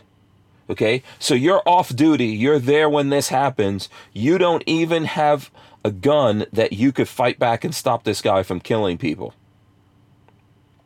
And now after the fact they're telling people to go, you know, um to to they're telling the cop now the cop they want the cops to carry guns. Wasn't it the UK that was like banning bow and arrows? Um eventually they I they can they can, they can they did that. Yeah, they can try to ban all this stuff if they want to, man. H- how are you going to stop a bow and arrow? This is the question Right. that I have. how exactly do you stop? How how how are we going to make bow and arrows illegal? They will though. That's probably their next move. But we're talking about something. I think guns are rudimentary, right? And you can't make guns illegal. You can you could try it all you want to. People are going to still make guns. The genie's out of the bottle on that. Now we're going back to super super old technology. and guns have been around for a long time. But bows and arrows, I mean, come on. That's literally like BC days. yeah. you You know. can't. Nah. Yeah. All you need is a is a good flexible sturdy piece of wood and some kind of tough string type material and you have a bow Right. and a sharp stick to put in there and you got an arrow, you know? Flying Rich I says don't- a bow registry, you know? Um They did. I'm, I'm telling you, I'm, somewhere in Europe they banned bow and arrows recently. they're they're trying to ban everything. I mean, they're trying to ban knives so even people can't have knives for cooking necessarily or make safety knives. No, none of that's the solution to things. I think ultimately the best solution, we're going to have bad people. Bad people are going to use whatever they, they, they can get their hands on bows and arrows, knives, bats, fire, vehicles, right? Whatever they can get their hands on. And what we need is is is folks there that if they happen to be in that situation are more likely to to react and at least try to defend themselves. Even if they don't care about everyone else, they could try to defend themselves. This cop that was there could not defend himself. It's crazy. That's Yeah. sad. You know, um, It's uh, it's crazy. Um, going back a little bit to how you, we were just talking about David Hogg and like you just said, he you're you're not one. He's not from these areas that um, he claims that he wants to help. Right? I don't know. Y'all probably didn't watch it, but Meek Mills was just on Million Dollaz Worth of Game podcast, and he was talking about how he just was just interacted with like a group of boys who were probably from 12 to 15 and all of them had guns on them Hmm. And it was because they knew the severity of the neighborhoods that they lived in like i don't care what david hogg's scheme is you're not going to get those boys to put down those guns because they know the severity of the situation and what what they live in like Mhm. philly's murder murder rate is going through the roof right now mhm. and um, yeah, it's just it's really really strange how they can just completely disregard that person's everyday life in the decision of why they actually need the gun. Like David Hogg, what are you gonna do to fix the violence that's going on in my neighborhoods because we don't have the resources the resources to provide a you know a flourishing life for our communities. Like, what are you going to do when it's just wolves out here eating off of each other? Like, how are you mm-hmm. going to actually help that? Because that's where the gun violence, quote unquote, is coming from. yeah, You know what I mean? right. Poverty breeds violence. So, are you going to address that? Or are you just going to have these kids out here naked and eventually dead because criminals don't follow your gun laws? Yeah, but this is also I, I think I agree with you, but I think this is also like just a reoccurring cyclic kind of thing that you really th- there's nothing that we could do to stop this, right? The it's a simple equation. Only force can counter force. Now, let me ask There's, you guys. there's no there's no um, other way around that. Go ahead. Let me ask you because I y'all are obviously more knowledgeable and a little bit older than me. Mhm. When Martin Luther King was doing his whole nonviolence thing, was that actually his idea, or is that what the administration at the time was asking him to do at the time to, uh, I guess, keep the tensions down? Like, When- was he just was when he the was- pacifier? When was Martin Luther King assassinated? What was that? Like in the 60s, right? Sixty. Yep, in the sixties. Down in old Memphis, Tennessee. Yeah, so that would be before I was born. Um, but obviously, you know, uh, growing up, uh, you know, we were looking at that. Um, I don't know. I'm going to defer to Kevin before I answer this one, Kevin. I'm going to let Well, it you. was in sixty. yeah. He was in sixty. It was in sixty-eight. So here's the thing. Uh, Mhm. it, it- it's it's a couple of couple of reasons why Mhm. the nonviolence thing was pushed. MLK one was um, he did have uh, the the more taste of you know we should be able to resolve things with words and Mhm.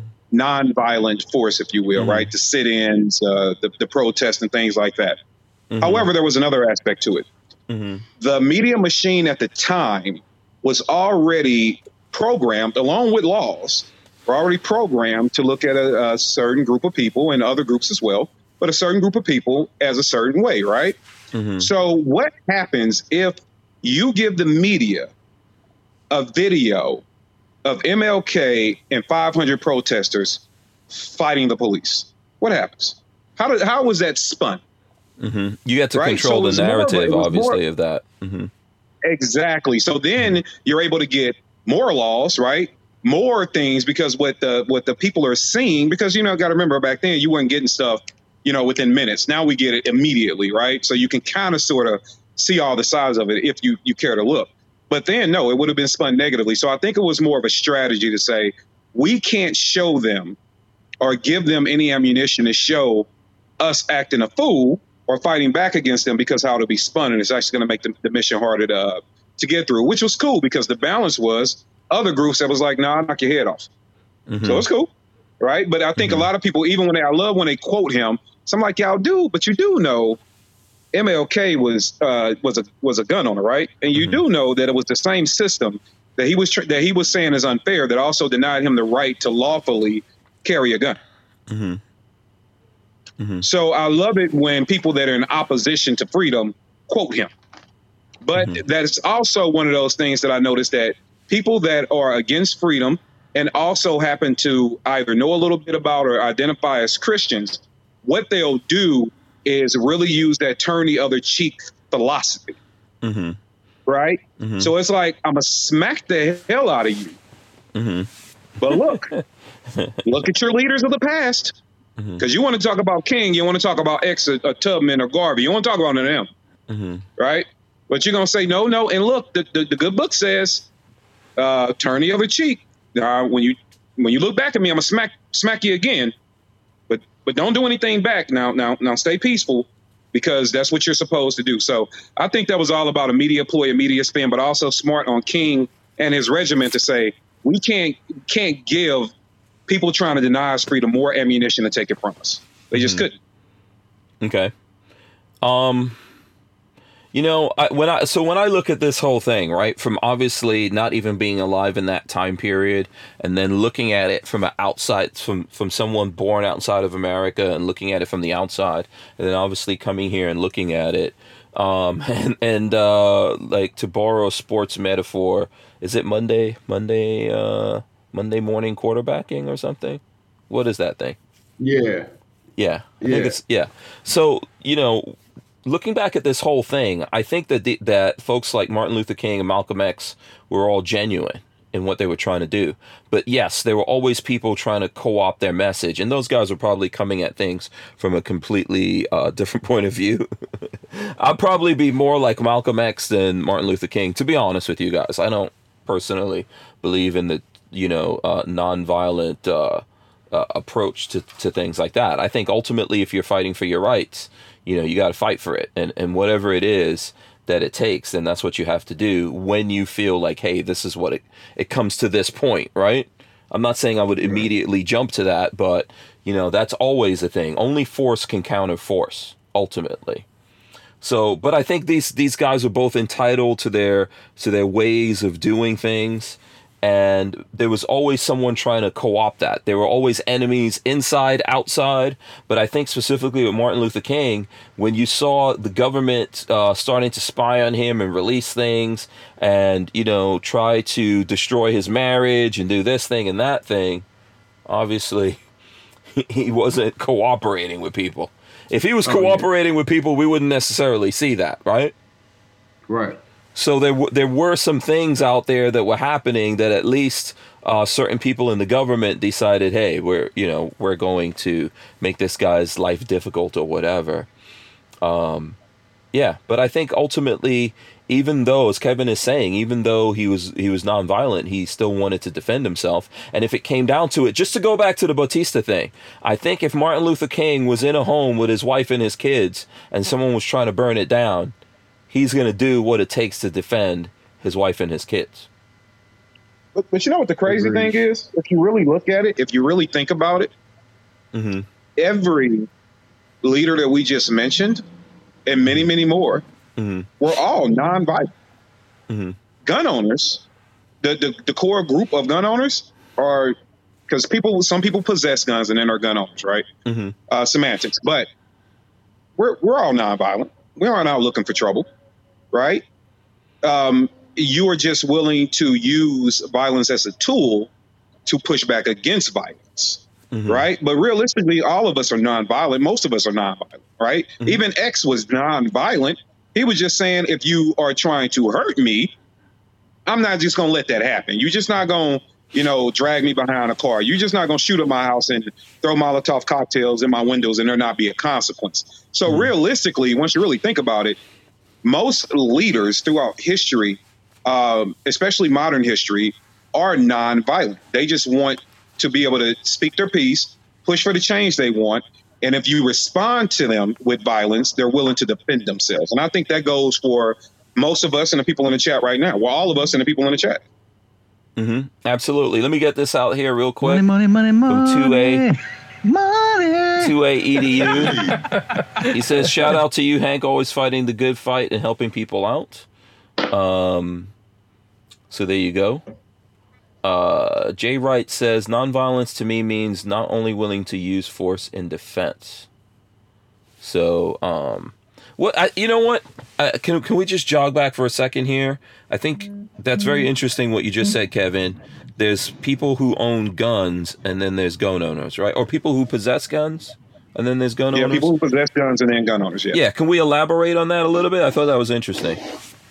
Yeah, sure. I mean, there are people that mean nothing but hurt, harm, and danger to people that Mhm. possess a gun. They have one in their hands, right? Mhm, mhm. They possess it. No matter how they got it, they are currently in possession of that that tool, Mhm. right? And they choose to target us, right? Other innocent people.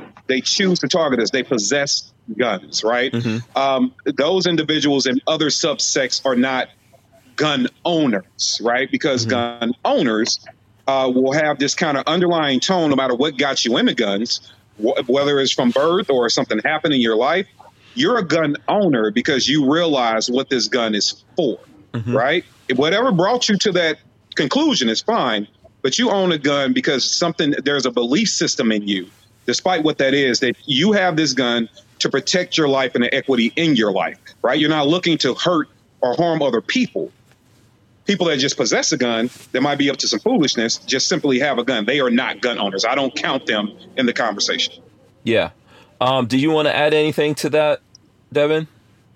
Nah, he- I think he elaborated on that perfectly. Yeah. Um, hmm and I think you know that just speaks to what somebody in the chat said earlier about um, people getting their rights back aren't necessarily going to vote pro gun.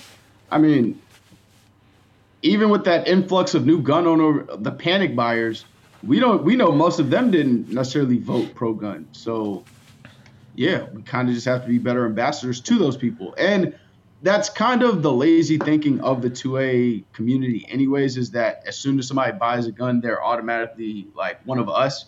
And that's not the case. But I'd say it's at least a, a door that's been open for us to, you know, uh, help them become closer to us. Yeah, I don't think most of the people in the gun world believe that. I think maybe some people in the gun community, uh, I don't know, that's a mysterious community, but I don't think most people believe that. I think there are some people like that. And even what I would add to what Kevin is saying, which is pretty good, I've seen some folks out there, I've known some folks who are very liberal, you know, super, super, super extra uh, deluxe liberal, but they have guns. But they have this weird thing that like only they could have guns because only they have the special abilities, you mm-hmm. know, and benevolence to actually own guns. But I've also seen some of those people be the first people to go to violence with those things. You know, so that's the Yep. that's the weird thing, and that's why I agree with with what Kevin is saying here. I think the real folks who are gun owners out there, who take responsibility for this whole thing, who talk about and fight for the Second Amendment, or do all like whatever it is. Everyone, I don't think everyone should do the same thing here. You know, some people train folks, and some people, um, you know, support organizations. Everyone has a way that they do it. But yeah, I think most of those we we don't do it so we could flex on someone in terms of int- intimidating people. We might flex on our friends that we have something Oh yeah, they don't we're- have. yeah. It's like I had me and me and because me and Devin just had a talk right before the show started Mhm. um, about you know Devin is a gun owner. We just got to talk about the gun he owns. He hates on my my Glock 26. Oh, I wait, don't know you're why he has that thing, man. Wait, wait, ho, ho, ho, ho, ho, ho, ho, ho. You're hating on Glocks, Kevin Dixie? Oh, wait a second. I am not you're, hating. you're So I can't even show HK you. dude. We're, no, because we're on we're we're on the, the, the tubes of the U that you know. right. Oh my God! If you show a gun, you're dangerous. So I can't Right. show the gun. Devin, This- what kind of gun am I carrying on me right now? Wait, do you have a picture of Uh, it somewhere? I could show that off your Instagram or whatever. Well, What yeah, you- A Glock 42 or 43? I got 42. I got my I got my little 42. Glock 42 on me oh, right okay. now. All right. I got, hey, I got all the love in the world. People think that I hate Glocks is funny, but no, I have ample amount of Glocks. I Uh-huh. just Yeah, no don't. bull. I just don't like KD the probably carries 26 when there's a thing called a 19. gun. Wait, wait, hold on. Two things knife. there. Yeah. So, It's so just- Devin is saying you carry Glocks more than anything, which is like surprising to me. I'm pretty sure. now, now hold on. Now hold on, I Dev. Now know. see, see, sir, that's that's the bro time code, man. you You with a violating the code, bro. you you violating the code right now, man. Like he, he in violation. Okay. Mhm. Now look, check this out. I am going to say that the ilk of the 43X, uh, which I know is larger with capacity and size than a 42, And uh, you know those that ilk of gun though. If you were just hanging out, you know, basketball short zone, walking your neighborhood, they're comfortable. And I know Glock is gonna work, so I'm gonna carry it. You know, because it's comfortable and it works. Like I mm-hmm. know that it's going to work. I'm confident in that. Right. So I carry. I'm, I care. I have Glocks. Look, I got 19, 17s, 40. I got like the like the real Glock 4. So what's wrong Like, with I have one of those So what's wrong with a 26 though? What's the because it's a 20 because it's a 26 Okay, I'm trying to because they make a 19. Just get get the 19. It's a snappy ass little gun. It's stubby, right? The 19. I Uh-huh. get it because it's easy to conceal, but when they came out with the 43X, they just kind of took away the reason I have the 26. I'm just saying. I think- you know, I didn't. The, Yeah, but here's what I'm here's what I'm thinking. A lot of a lot of bigger dudes do rock a 19 or a 17 because you might have more, or, or especially if you're older or whatever, you wear more clothing to hide it. I do see that, and I see a lot of younger guys going for like a a 42 or 43, which I carried a 43 for a long time. I'm like carrying a um a Walther PPS M2 nowadays. It's, they're kind of like in the same category. I like the ergonomics better. So, what's your problem though with the 26? Are you saying it's small but heavy? I like the 26. I would ca- I would fluctuate between the 19 and the 26 before the 42 and 43 came out because the 26 is smaller. But it, I- the 26 for what it was in its day made Mm-hmm. sense. Okay, for what it was in its day. Mhm. I'm just saying you're saying it's obsolete or something we don't now? we don't 26? we don't have to. Nothing wrong with carbureted cars. I love me some old school American muscle cars. They're my favorite. but you know, you can Uh-huh. get Oh, some man. that don't take have a carburetor. That's all I'm saying, man. like you, But a Glock 26, And- and you could right, you could put a you could put a full size get- you could put a full size hey, magazine in a 26. Uh-huh. he can get his hands. He is in a situation where he can get his hands on almost any gun, and he knows that. So I'm like, with a thing like a, a the 43X out there. Somebody mentioned in the comments the 48. Forgot all about that one. That's another one, Yeah. right? Like that could be better. So here's my here's That's my here's here's this is me definitely knocking Devin right now. As a young dude, so here's my thing with the young folks out there. This is they don't freaking wear belts. So I don't know if this is part of your whole thing with the 26, but the young people don't wear belts, including Devin. I've seen Devin walking around, okay, almost pants in the ground. I've seen it. It wasn't that bad. Yeah, it, It, was. was, me running around a convention center. I I've seen it, to. yeah. I forgot the belt because Yeah. I was out of town. Uh, right. Supposed to be like Kevin, this is in Florida. In Florida, he's rolling around, almost pants in the ground, and I'm looking at him like, "What's what's going on with Devin?" Because you know this is how kids are, right? Young folks. Not trying to not trying to knock you because you're young, but then almost his gun is like hanging out, and I'm like, Devin, you know this is not open carry up in Florida, and he's like, "Oh, really? It isn't." This is this is what I would say. Wear a belt. wear a belt. that's my only that's my only complaint. So especially now here's the thing. If you had if you had a 43, you can rock that with no belt like I do This- it all the time. This is the picture that Hank is talking about. Can y'all see that? It wasn't as bad. It wasn't pants on the ground. and those jeans are actually kind of tight. But Okay. I'll tell you why. I Yeah, bought- enjoy bought being young and skinny and not believing like, you know, I'm not leaving the house I'm without gonna a be belt. Skinny when I get old. Like I refuse to be. Okay. I'm always be skinny. But um, Okay. nah, when I got my 26, um, Uh-huh. I got it because it was gonna be my shit hits the fan gun. Like if shit hits the fan and I need to go steal mags, I'm taking everybody Glock 19 mags. Yeah. But, you know, uh, I know Kevin has a completely different thing. This would be my thing, man. You know, And it has an apex trigger in it. Okay, that's a whole different I don't care I'm nothing about no trigger. Don't try to I'm justify that. Yeah, I'm, I'm not even They getting into that conversation. If you're, if you're, to me personally, I'm not modifying what I carry on me. I'm not modifying the trigger of it. It's not like I don't Well, I care. had I don't. no. I don't care about the court thing or anything like that. I just want, like, in that situation, uh, it's all instinct that I'm reacting to. You know, so I don't necessarily want that trigger to be. I want that trigger to be very normal. I don't want to go with a light thing. That's just me personally. So I feel you. yeah.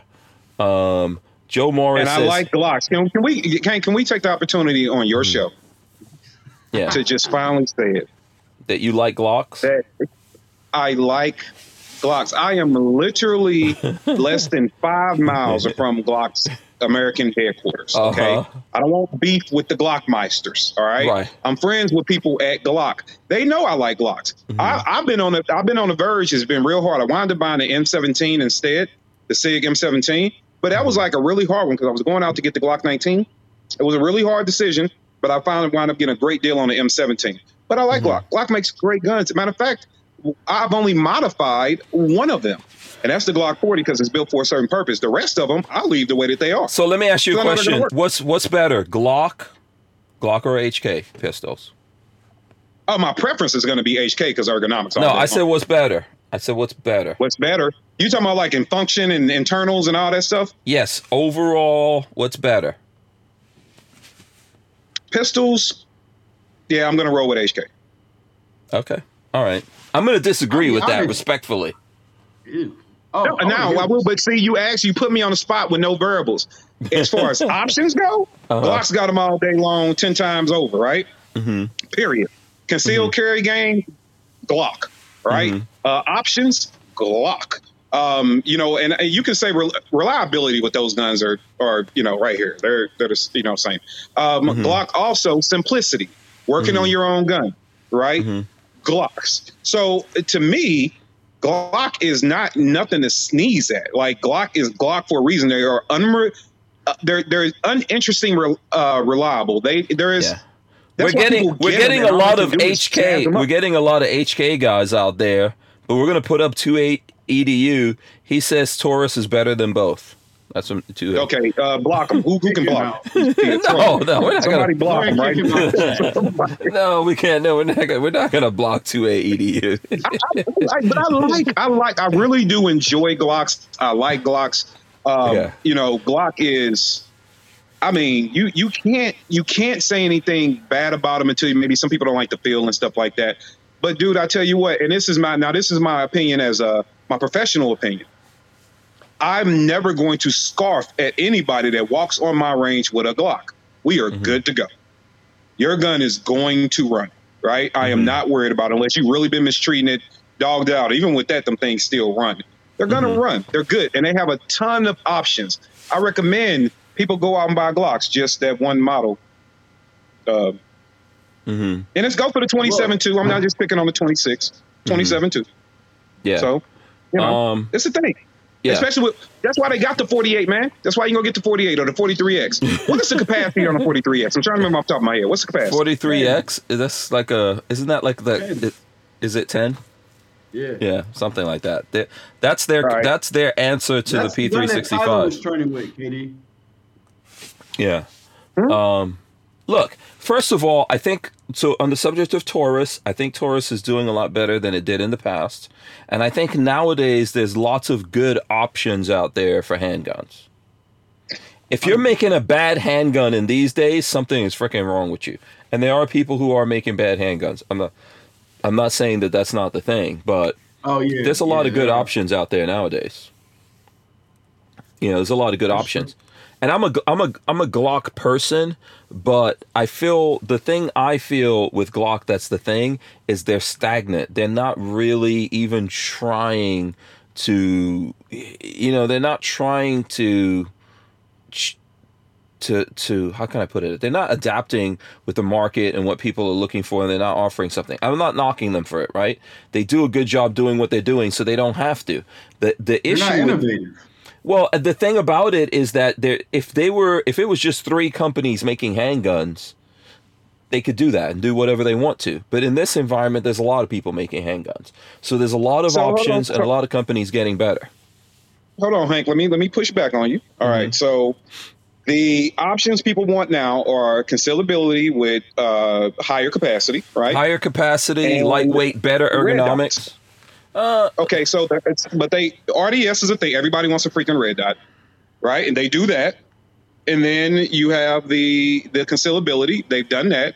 Now, if you're if you're going into ergonomics, then that's a that's a you know I'll have to say okay, you got a point. right? Mhm, mhm. But as far as what people uh, are desiring every day, the big thing now is RDS and concealability with high capacity. Yeah, I don't Those agree. I don't agree with everyone getting crazy for red dots. I'm not like I have some. I I, I, I I'm not going to argue what you're saying. What you're saying is true. But why is everyone all crazy about red dots? Oh, Hank. Um, I mean, short of people Oh, getting blind, yes. like I'm an old dude getting blind, so I understand why people want red dots. You know, That's why even for got his. I mean, even for me, like I have astigmatism. Like you saw this, Katie. You saw. you saw this in real life. Do you remember that, Katie? I was shooting something and I didn't have any like specialized glasses on for my stigmatism, and I was completely Yeah. missing that thing. And I was like, "What the hell is happening?" So that's why, for me, I don't actually. I don't like red dots because if something goes wrong, I want to make sure I'm freaking hitting what I'm shooting at. And I might not I have glasses is- on or whatever it is at that moment. that can that can be addressed during training. One, and I look, I was a dude that was like fighting Mhm. against red dots when they first like be- became a thing. I'm like, Mhm. what's wrong with sights? Right? That was me. I was like, what's just what's wrong with the way we've been doing it? Kind of holding on to that Mhm. old guard. Right. But the more that I start working with red dots, training with red dots, going out working with people that was designing them and taking classes from dudes that were involved in the design of them and really understood like their, their overall purpose. After doing that, you know, for for several years, I can say now, man, like I really, truly do see the benefit of them. Now, do I think I'm, I'm weird with RDSs, right? So if you have some type of handicap and you can be Mhm. trained and that benefits you, I'm all for it. Mhm. But then I, I'm torn too because in one way, because they're so popular around, people are like, okay, I'm going to go get an MOS gun and I'm going to make sure, or optics ready gun, I'm going to make sure I put a red dot on it. And sometimes that leads people into not working with the irons. To me, Mhm. it's the same conversation that we had, you know, umpteen years ago about rifles, right? Can you use the iron sights on your rifles instead of just relying on optics? Well, now optics are on handguns. It's like, can you use the iron sights on your handgun? And then the uh, the the optic is a luxury. But now we are getting away from that. People are like, no, if I can learn to use this, use this RDS, I don't need to worry about the iron sight. So that's the part of it I don't like. But the technology overall is pretty freaking, pretty freaking awesome when you really understand how to utilize it and train around it. Yeah, I think the technology is great, but okay, one, you're gonna have to get holsters for that, which is I know there's lots of holster. That's easy. There's holster options. Okay, yes. Okay, you got to get a holster. Two, what if at that moment that freaking red dot doesn't work? You forgot to change That's your why- battery. No, but that's that, and that's the thing, right? It's an mm-hmm. electronic, right? So I'm with you mm-hmm. on that. But that's why two things for you just go slapping RDSs on your guns. Can you see your irons? Goes back to do you know how to use them? Mhm. All right, you should get at least a, a lower one third co-witness with your uh, your red dot versus your irons, right? Normally you just go to suppressor high sights and you'll be fine, right? Mhm. So you should get that lower one third ish kind of co-witness and be able to operate those irons in case that red dot does fail. I am absolutely 100% on board with you on that. Mm-hmm. Yeah. Uh, listen, ultimately, it comes down to people's preference. You know, as long as Which you're is awesome confident in what you're right? doing. Yeah, yeah, that's freedom. That's what it comes down to.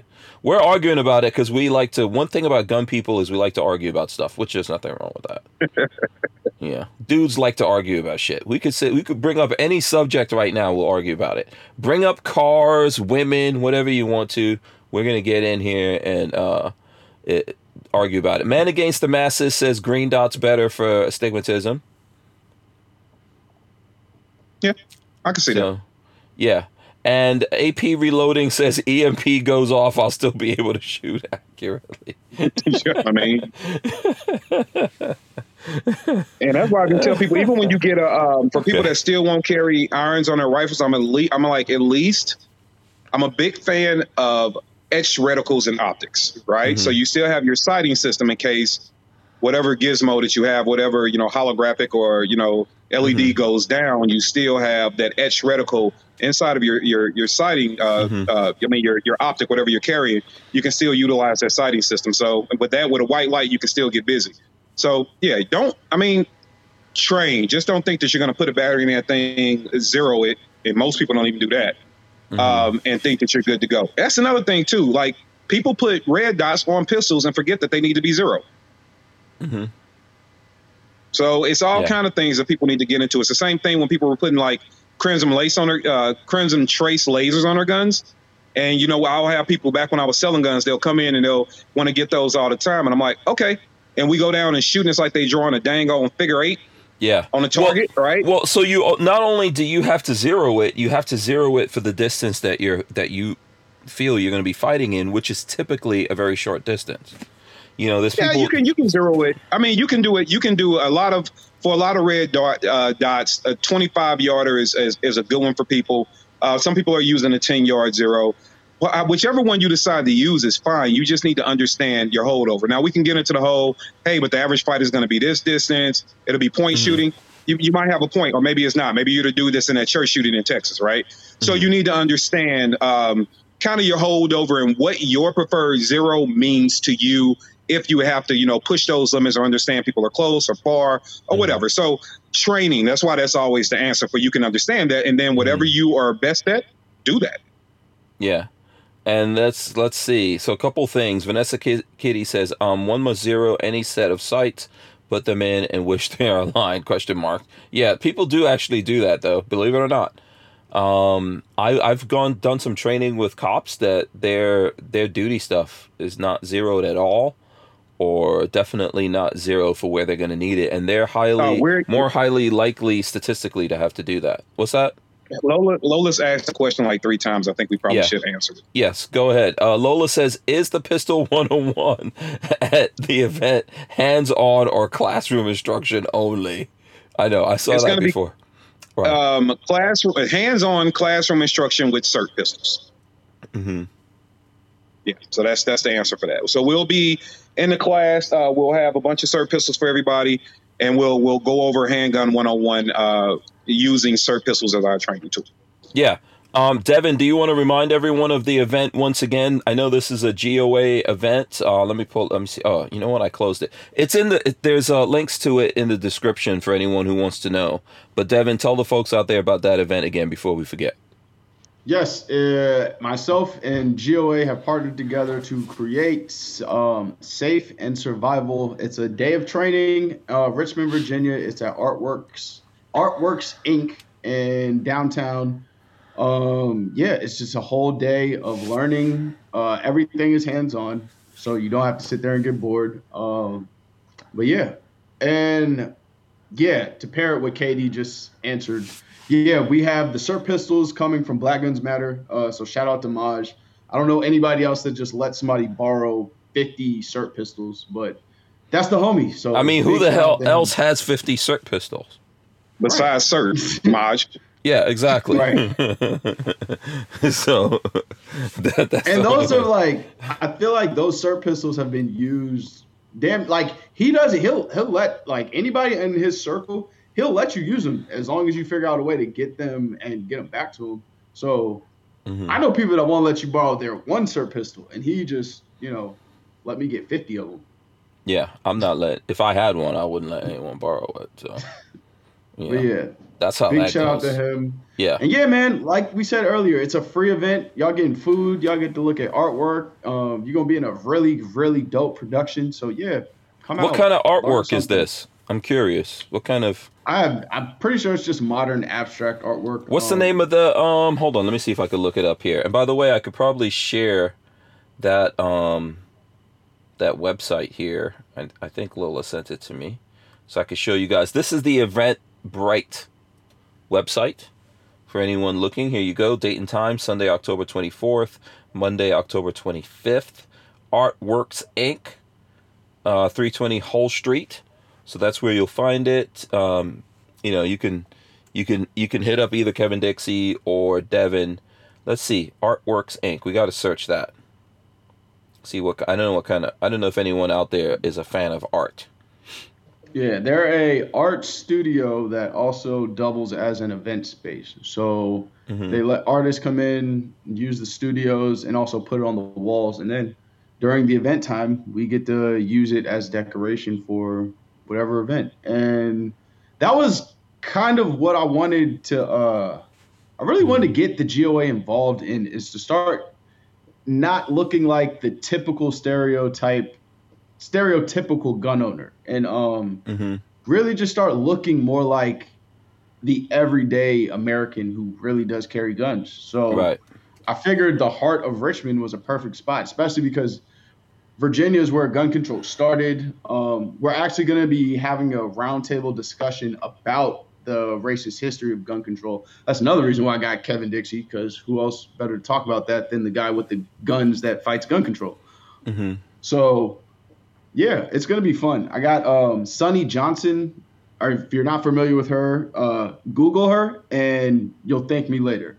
But she's going to be there. And then I got my adopted little sister, Olivia Rondo, who is another budding star in the conservative movement. She's going to be out. And um, Mhm.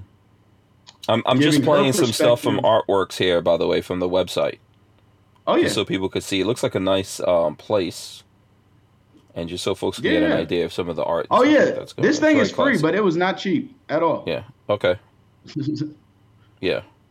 yeah. Looks like people do weddings and stuff like that there as well. So it looks like a nice, a nice, Right. uh, you know. And I'm just looking up what kind of artwork they're showing. So everyone out there has their own kind of art that they uh that they're into and they collect. So you know, you always want Do we have that any gun art museums yet, or studios, or spaces? I don't, not that I know of. If the folks out there know, do we have any gun artists? I think that's a good question right there. Oh There's yeah, pro- for there's, sure. there's a Uh, couple. Matter of fact, I'm not supposed to tell people this, but I'm going to Mm-hmm. say it anyways. Peter from Carolina Custom Foam, he's the one that made the flyer for the event. Um, Okay. So shout out to him. Yes, he is definitely a two A artist, and Yeah. um, does a very good job. Yeah, There's another one. I know Czar He's a from competitive Peacetime. shooter. Okay, I know. Do you guys have you guys ever heard of Peacetime 38? I haven't. No. You haven't? Okay. So Czar Llewellyn, who is a who is an artist, he's a um, he, we've actually had him on the show. He's um uh he's black and he's an artist out there. He's got some really expensive works of art that are out there that he does. But he also owns this company called Peacetime 38 and they make watches. That's what I'm sharing here right now. Oh wow. and Okay. um, you know these, and he's a he's a gun guy. He's definitely a gun guy. He's been on the show. Um, I actually have this one here. So does John Crump, by the way. This is the Sao Paulo. oh, is that how much? Now, how much did that did that set you back? Um, you know, if you have to ask about the prices, Kevin Dixie. You know. Yeah, that, are those those ones that started like six k? Uh, these are expensive. Yeah. Yeah. But you know, it's artwork. It's artwork, and it's a pro gun. I'm guy, not and you know, yeah. Not So- saying it's not worth it. Yeah. So I think typically the Sao Paulo is in the te- in the ten grand uh, realm. So Oh, my bad. I'm sorry, Hank. I haven't um done enough podcasts just to afford that. So. um, How do y'all feel about a two A art, uh, a two A art exhibit event? I think it would be cool. We could probably get Czar to do. To, well, All right, hold I don't on. know We're if we can get him to do that. his We're art not going to pieces. talk about that anymore from this point forward. That's all Why? I needed to hear. Yeah, his uh his art piece my Oh, ideas. his art pieces though are like a hundred and fifty thousand dollars and stuff like that, man. Ask uh asked um, John Crump about Czar Llewellyn. His let me see if I could pull up his. I'm uh, pretty. Hold up. If John is still here, answer Mm-hmm. this: Is that the watch that you had on that uh, Beretta 92? That was like a one of one. Probably. John has some crazy expensive watch, and he does the noir thing where he'll like put the gun and the watch together, and everything is fucking expensive. And yeah, John Yeah. does that too. This is Czar right here. I think this is him getting a haircut or something like that. He looks like he's a boxer right here, but he's a good- he's a good dude, you know. And uh, here's his watches. You guys should definitely look. He's got he's got um he he from time to time he offers people discounts and stuff, and I'm always sharing. it, but Probably he's- like like but yeah, eight grand. he's- Uh, yeah, in that in that range, in that range. You know, I don't want to. I don't, I don't want to say exactly what his things are going to be. That's why I'm not talking about it. But he does But you know, watches. Wa- Go ahead. I'm sorry, go ahead. no, you're good. No, watches to me are are very. Um, I treat them. I, I know there are people out there that are really like. Look, you see me rocking my G Shock. You don't know nothing about Oh. that though. Okay. You know I got the G-Shock. I have a G Shock on right now, son. Okay. Look at that. Check Okay, that out right bad, there. My Let's see. bad. I mean, I didn't mean no disrespect. G Shock right there. Okay, my apologies, my brother. My apologies. Um, what I Uh, will, what I will say is, this uh, is this I, is I a special this is a special one. This is a special one though. I I tease gotta- about the, the cost of it, but the man knows that. that Mm-hmm. The man knows the value of his work. I'll tease about the cost of it. Watches to me are just one of them things. I get like everybody has their niche, right? Like I'll go out and spend money on certain things, blah blah. blah.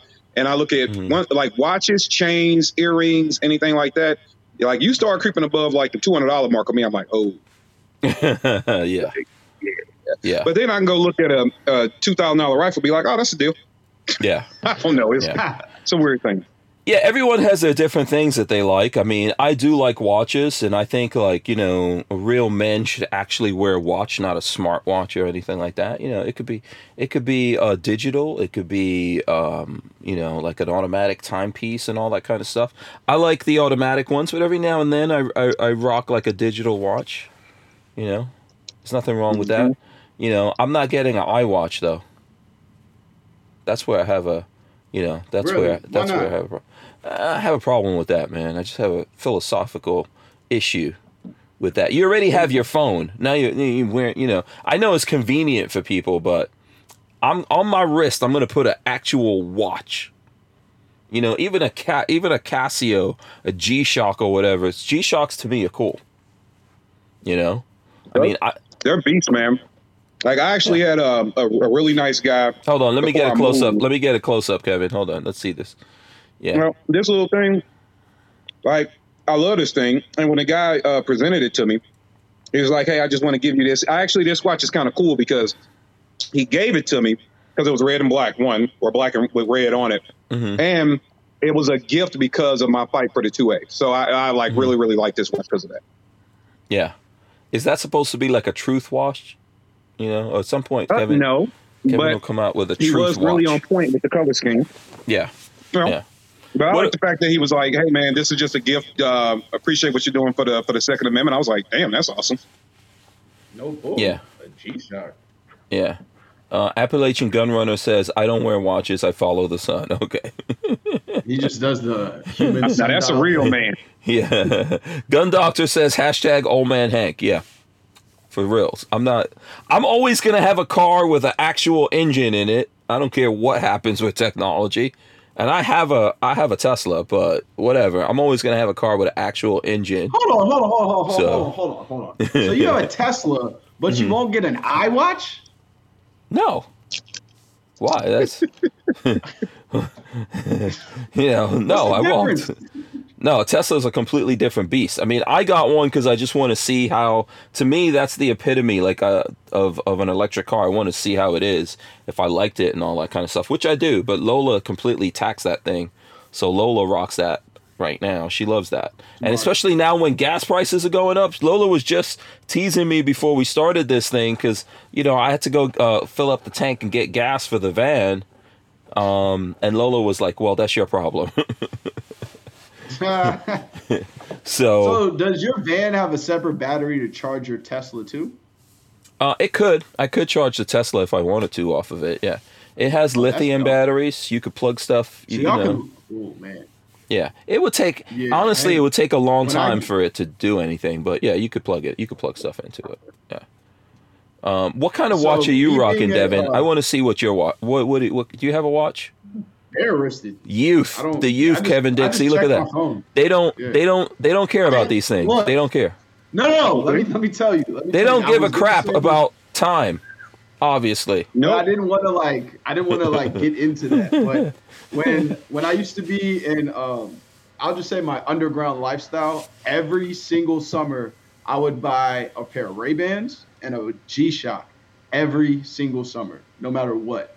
And um, I just left that left those in the past when I um, you know, I changed my lifestyle. So yeah, I stopped. I don't. I don't wear chains. I don't wear watches. I don't wear anything like that. I think all I got is matter of fact. Yeah, I'll gladly show this off. I got my Walk Talk America bracelets. That's it. I think it's on both wrists too. Yeah, Yeah. both wrists. So go to walktalkamerica.org forward slash love and check your brain out.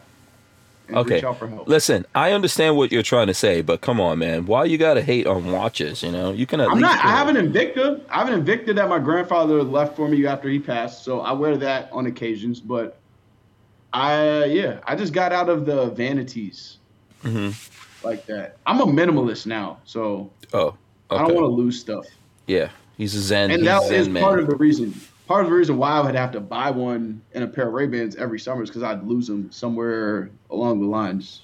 But Mhm. yeah, I used to have a, whew, every pair of Jordans I had, and Katie, me, me and him have talked about this. Every pair of Jordans I had a G Shock to go with it. So Mhm. Yeah.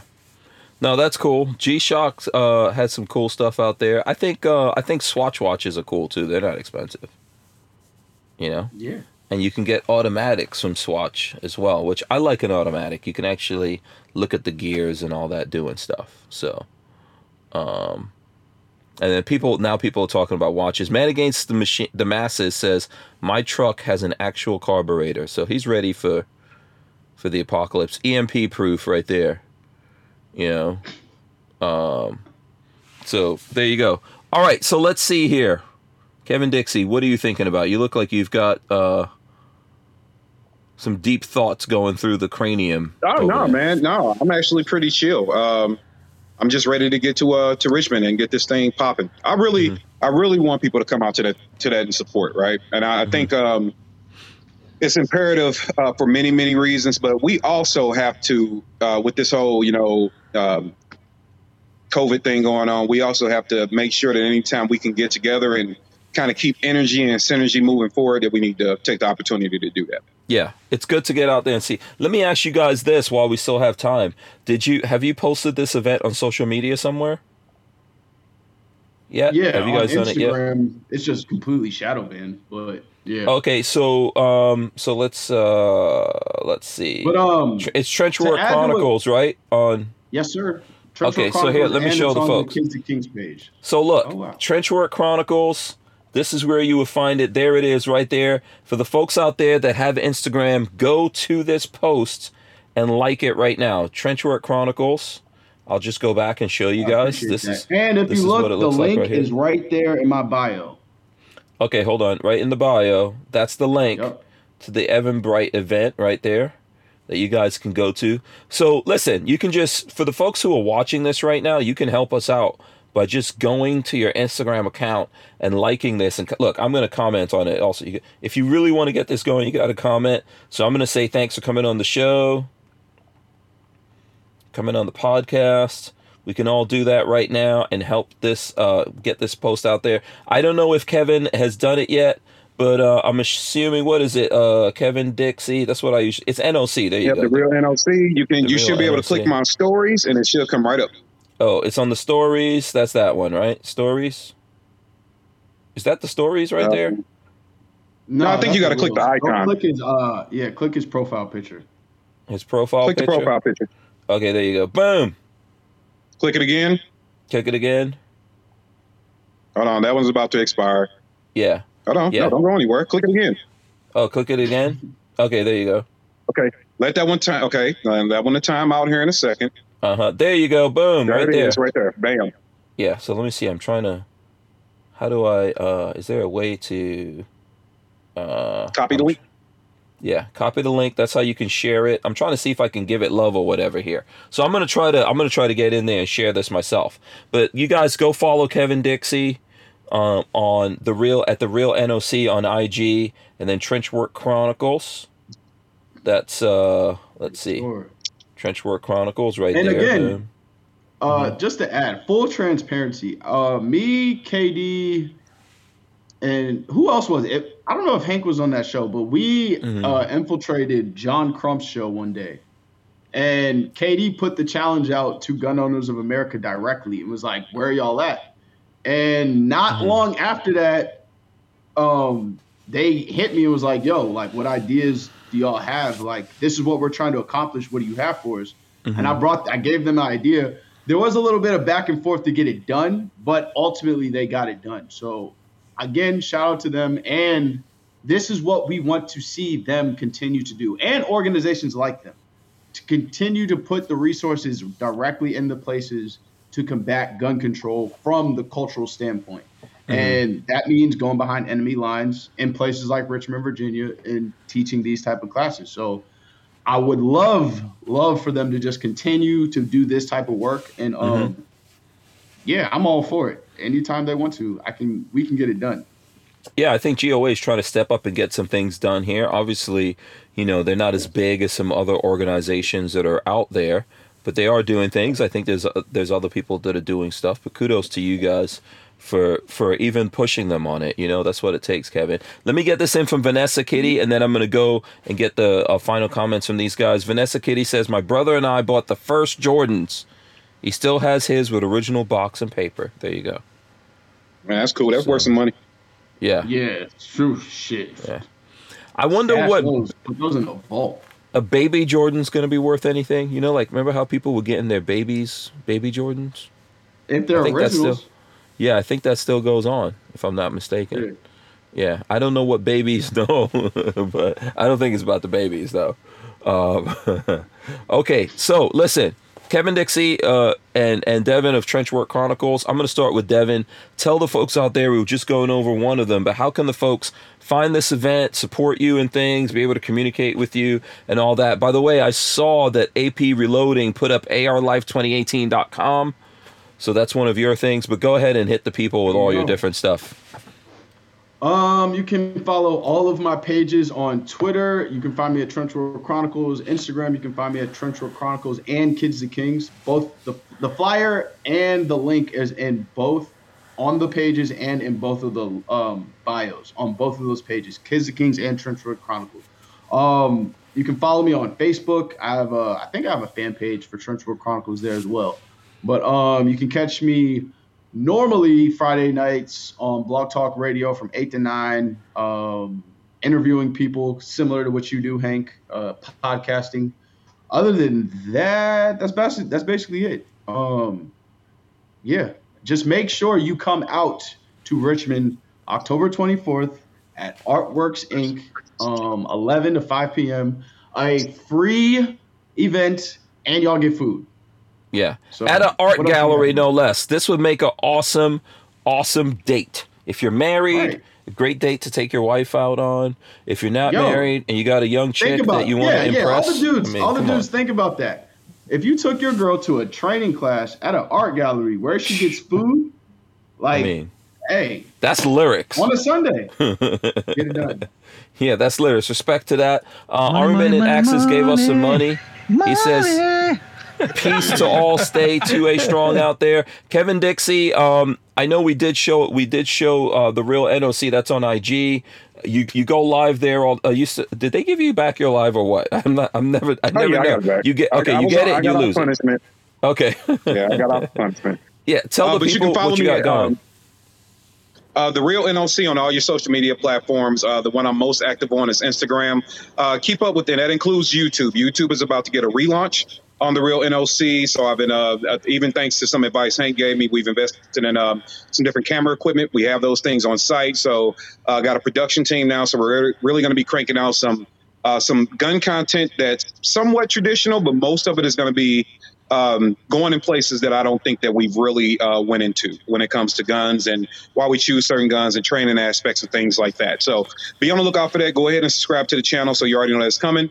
Uh, the other uh, project that is coming out this year um, is Stogies and Straps. So on YouTube, it's Stogies, the and symbol straps. Go ahead and follow the page. There's not one video up there now. We start recording in studio uh, with Stogies and Straps in the next, uh, right about the next 30 days. So Okay. that will be uh, the podcast is coming out, and that will be all in person. So we got um, uh, some pretty cool people lined up from some people you know from the 2A industry, uh, people you do not know. Uh, we're going to have everybody from politicians, athletes, entertainers, uh, 2A people, all the way down to I'm working on some adult stars to actually come on and talk about um, their life, how they got into it, things to consider, and stuff like that. So we're going to have a Okay. really well-rounded conversation in studio. It's set into a, it's set in a 19, 1920s uh, speakeasy. So it's going to be real authentic and kind of like old school to, to look at it. But yeah, so check that out. Other than that, that's how you, uh, oh, and nootherchoice.com. Please go to the website. You guys want to support a 2A advocate over there. There's, you know, optics, all your gun accessories, magazines, the whole nine yards, along with the swag that I offer. That will also be tripling in options within the next uh, 30 days. So yeah, you go over to nootherchoice.com and you can also obviously sign up for training classes. If you want training in your area, it is very easy. You have to take a little bit of initiative. We need a range. Um, and we, we got to round up at least 10 people, and that's pretty simple. So uh, just shoot an email to info at nootherchoice.com. Uh, the title line is I want training in my area, and let me know you got a range, and we can go from there. Absolutely. And Lola said this. Uh, thanks, Devin. Thanks, Kevin, for putting in the work. Uh, and I agree with that. Both of these gentlemen here are working very hard. You probably don't see all of it because there's a lot of things going on behind the scenes. I know, especially with Devin, he's working really hard behind the scenes, doing a lot of stuff as well as his podcast, uh, Tre- Trenchwork Chronicles, that you guys should check out. But Kevin Dixie, you, you do see Kevin Dixie in front of things doing a lot of stuff, right? But he's also working really hard behind the scenes as well. And I know not everyone necessarily sees that. So um, I I would definitely give my endorsement to both of these guys. And Kevin, um, I know that you still need support, right? oh, absolutely, man. Yeah. So absolutely. Yeah, please support him. Whatever it is you have, man. That's that's the way I feel about it. If you if you're on Instagram, go over there, follow him, support him, support the things that he's doing there or wherever he is. I feel like that for for both of these guys. Uh, same thing. Like 2A EDU is out there and he's thanking us. I know he's doing a lot of things, and I agree with Richard Monder who says thank you as well. Here's what I'm going to do. I'm going to roll in the end, and I'm going to come back here. Who's dropping the words of wisdom tonight? Devin. Devin. Okay, Devin, right. you got to come up with the words of wisdom. Thanks to everyone out there I'm watching. Yeah, go, go ahead. Uh, Franklin Armory, big thanks to those guys for supporting us here. I really appreciate their uh, support as well as all the work that they do for the Second Amendment, whether or not you guys see that. Um, we're going to be back tomorrow. Big thanks to Kevin Dixie as well as Devin of Trenchwork Chronicles for coming out here. And, uh, you know, I, I really appreciate it, it, all the support that you guys have given us. All right, I'm going to run in the end. We're coming right back with words of wisdom. So let's do this. All right, guys, thanks so much for watching. Don't forget to uh, smash the thumbs up here, sus- subscribe. We're going to rip the audio out of this and throw it up on iTunes, so you will find it for, you know, for or anywhere that you guys listen to to audio podcasts from. So there you go. Um, words of wisdom, Devin. Um, I got three things for you guys. Um, one is to quote DMX, um, trust people to be themselves. That honestly, when I heard that, that literally cut so much stress out of my life. Trust people to be themselves and don't let them get you out of your character. Um, two, I don't remember where I heard this, but I remember hearing somebody say, um, don't try to reinvent the wheel, just put rims on the bitch. so if you like something and you support something, figure out a way to be an asset to it and don't try to change it and take over. You know what I'm saying? Because it's kind of disrespectful. So just try to be an asset to the best of your ability. And um just always remain objective and adhere to truth. Not your truth, not telling a truth, the actual objective truth. And oh, and there's power in transparency, for sure. Awesome. Well said. Well said. Thank to both of uh, both of you gentlemen. You guys stay right there, folks. We'll see you tomorrow. We're out. Peace.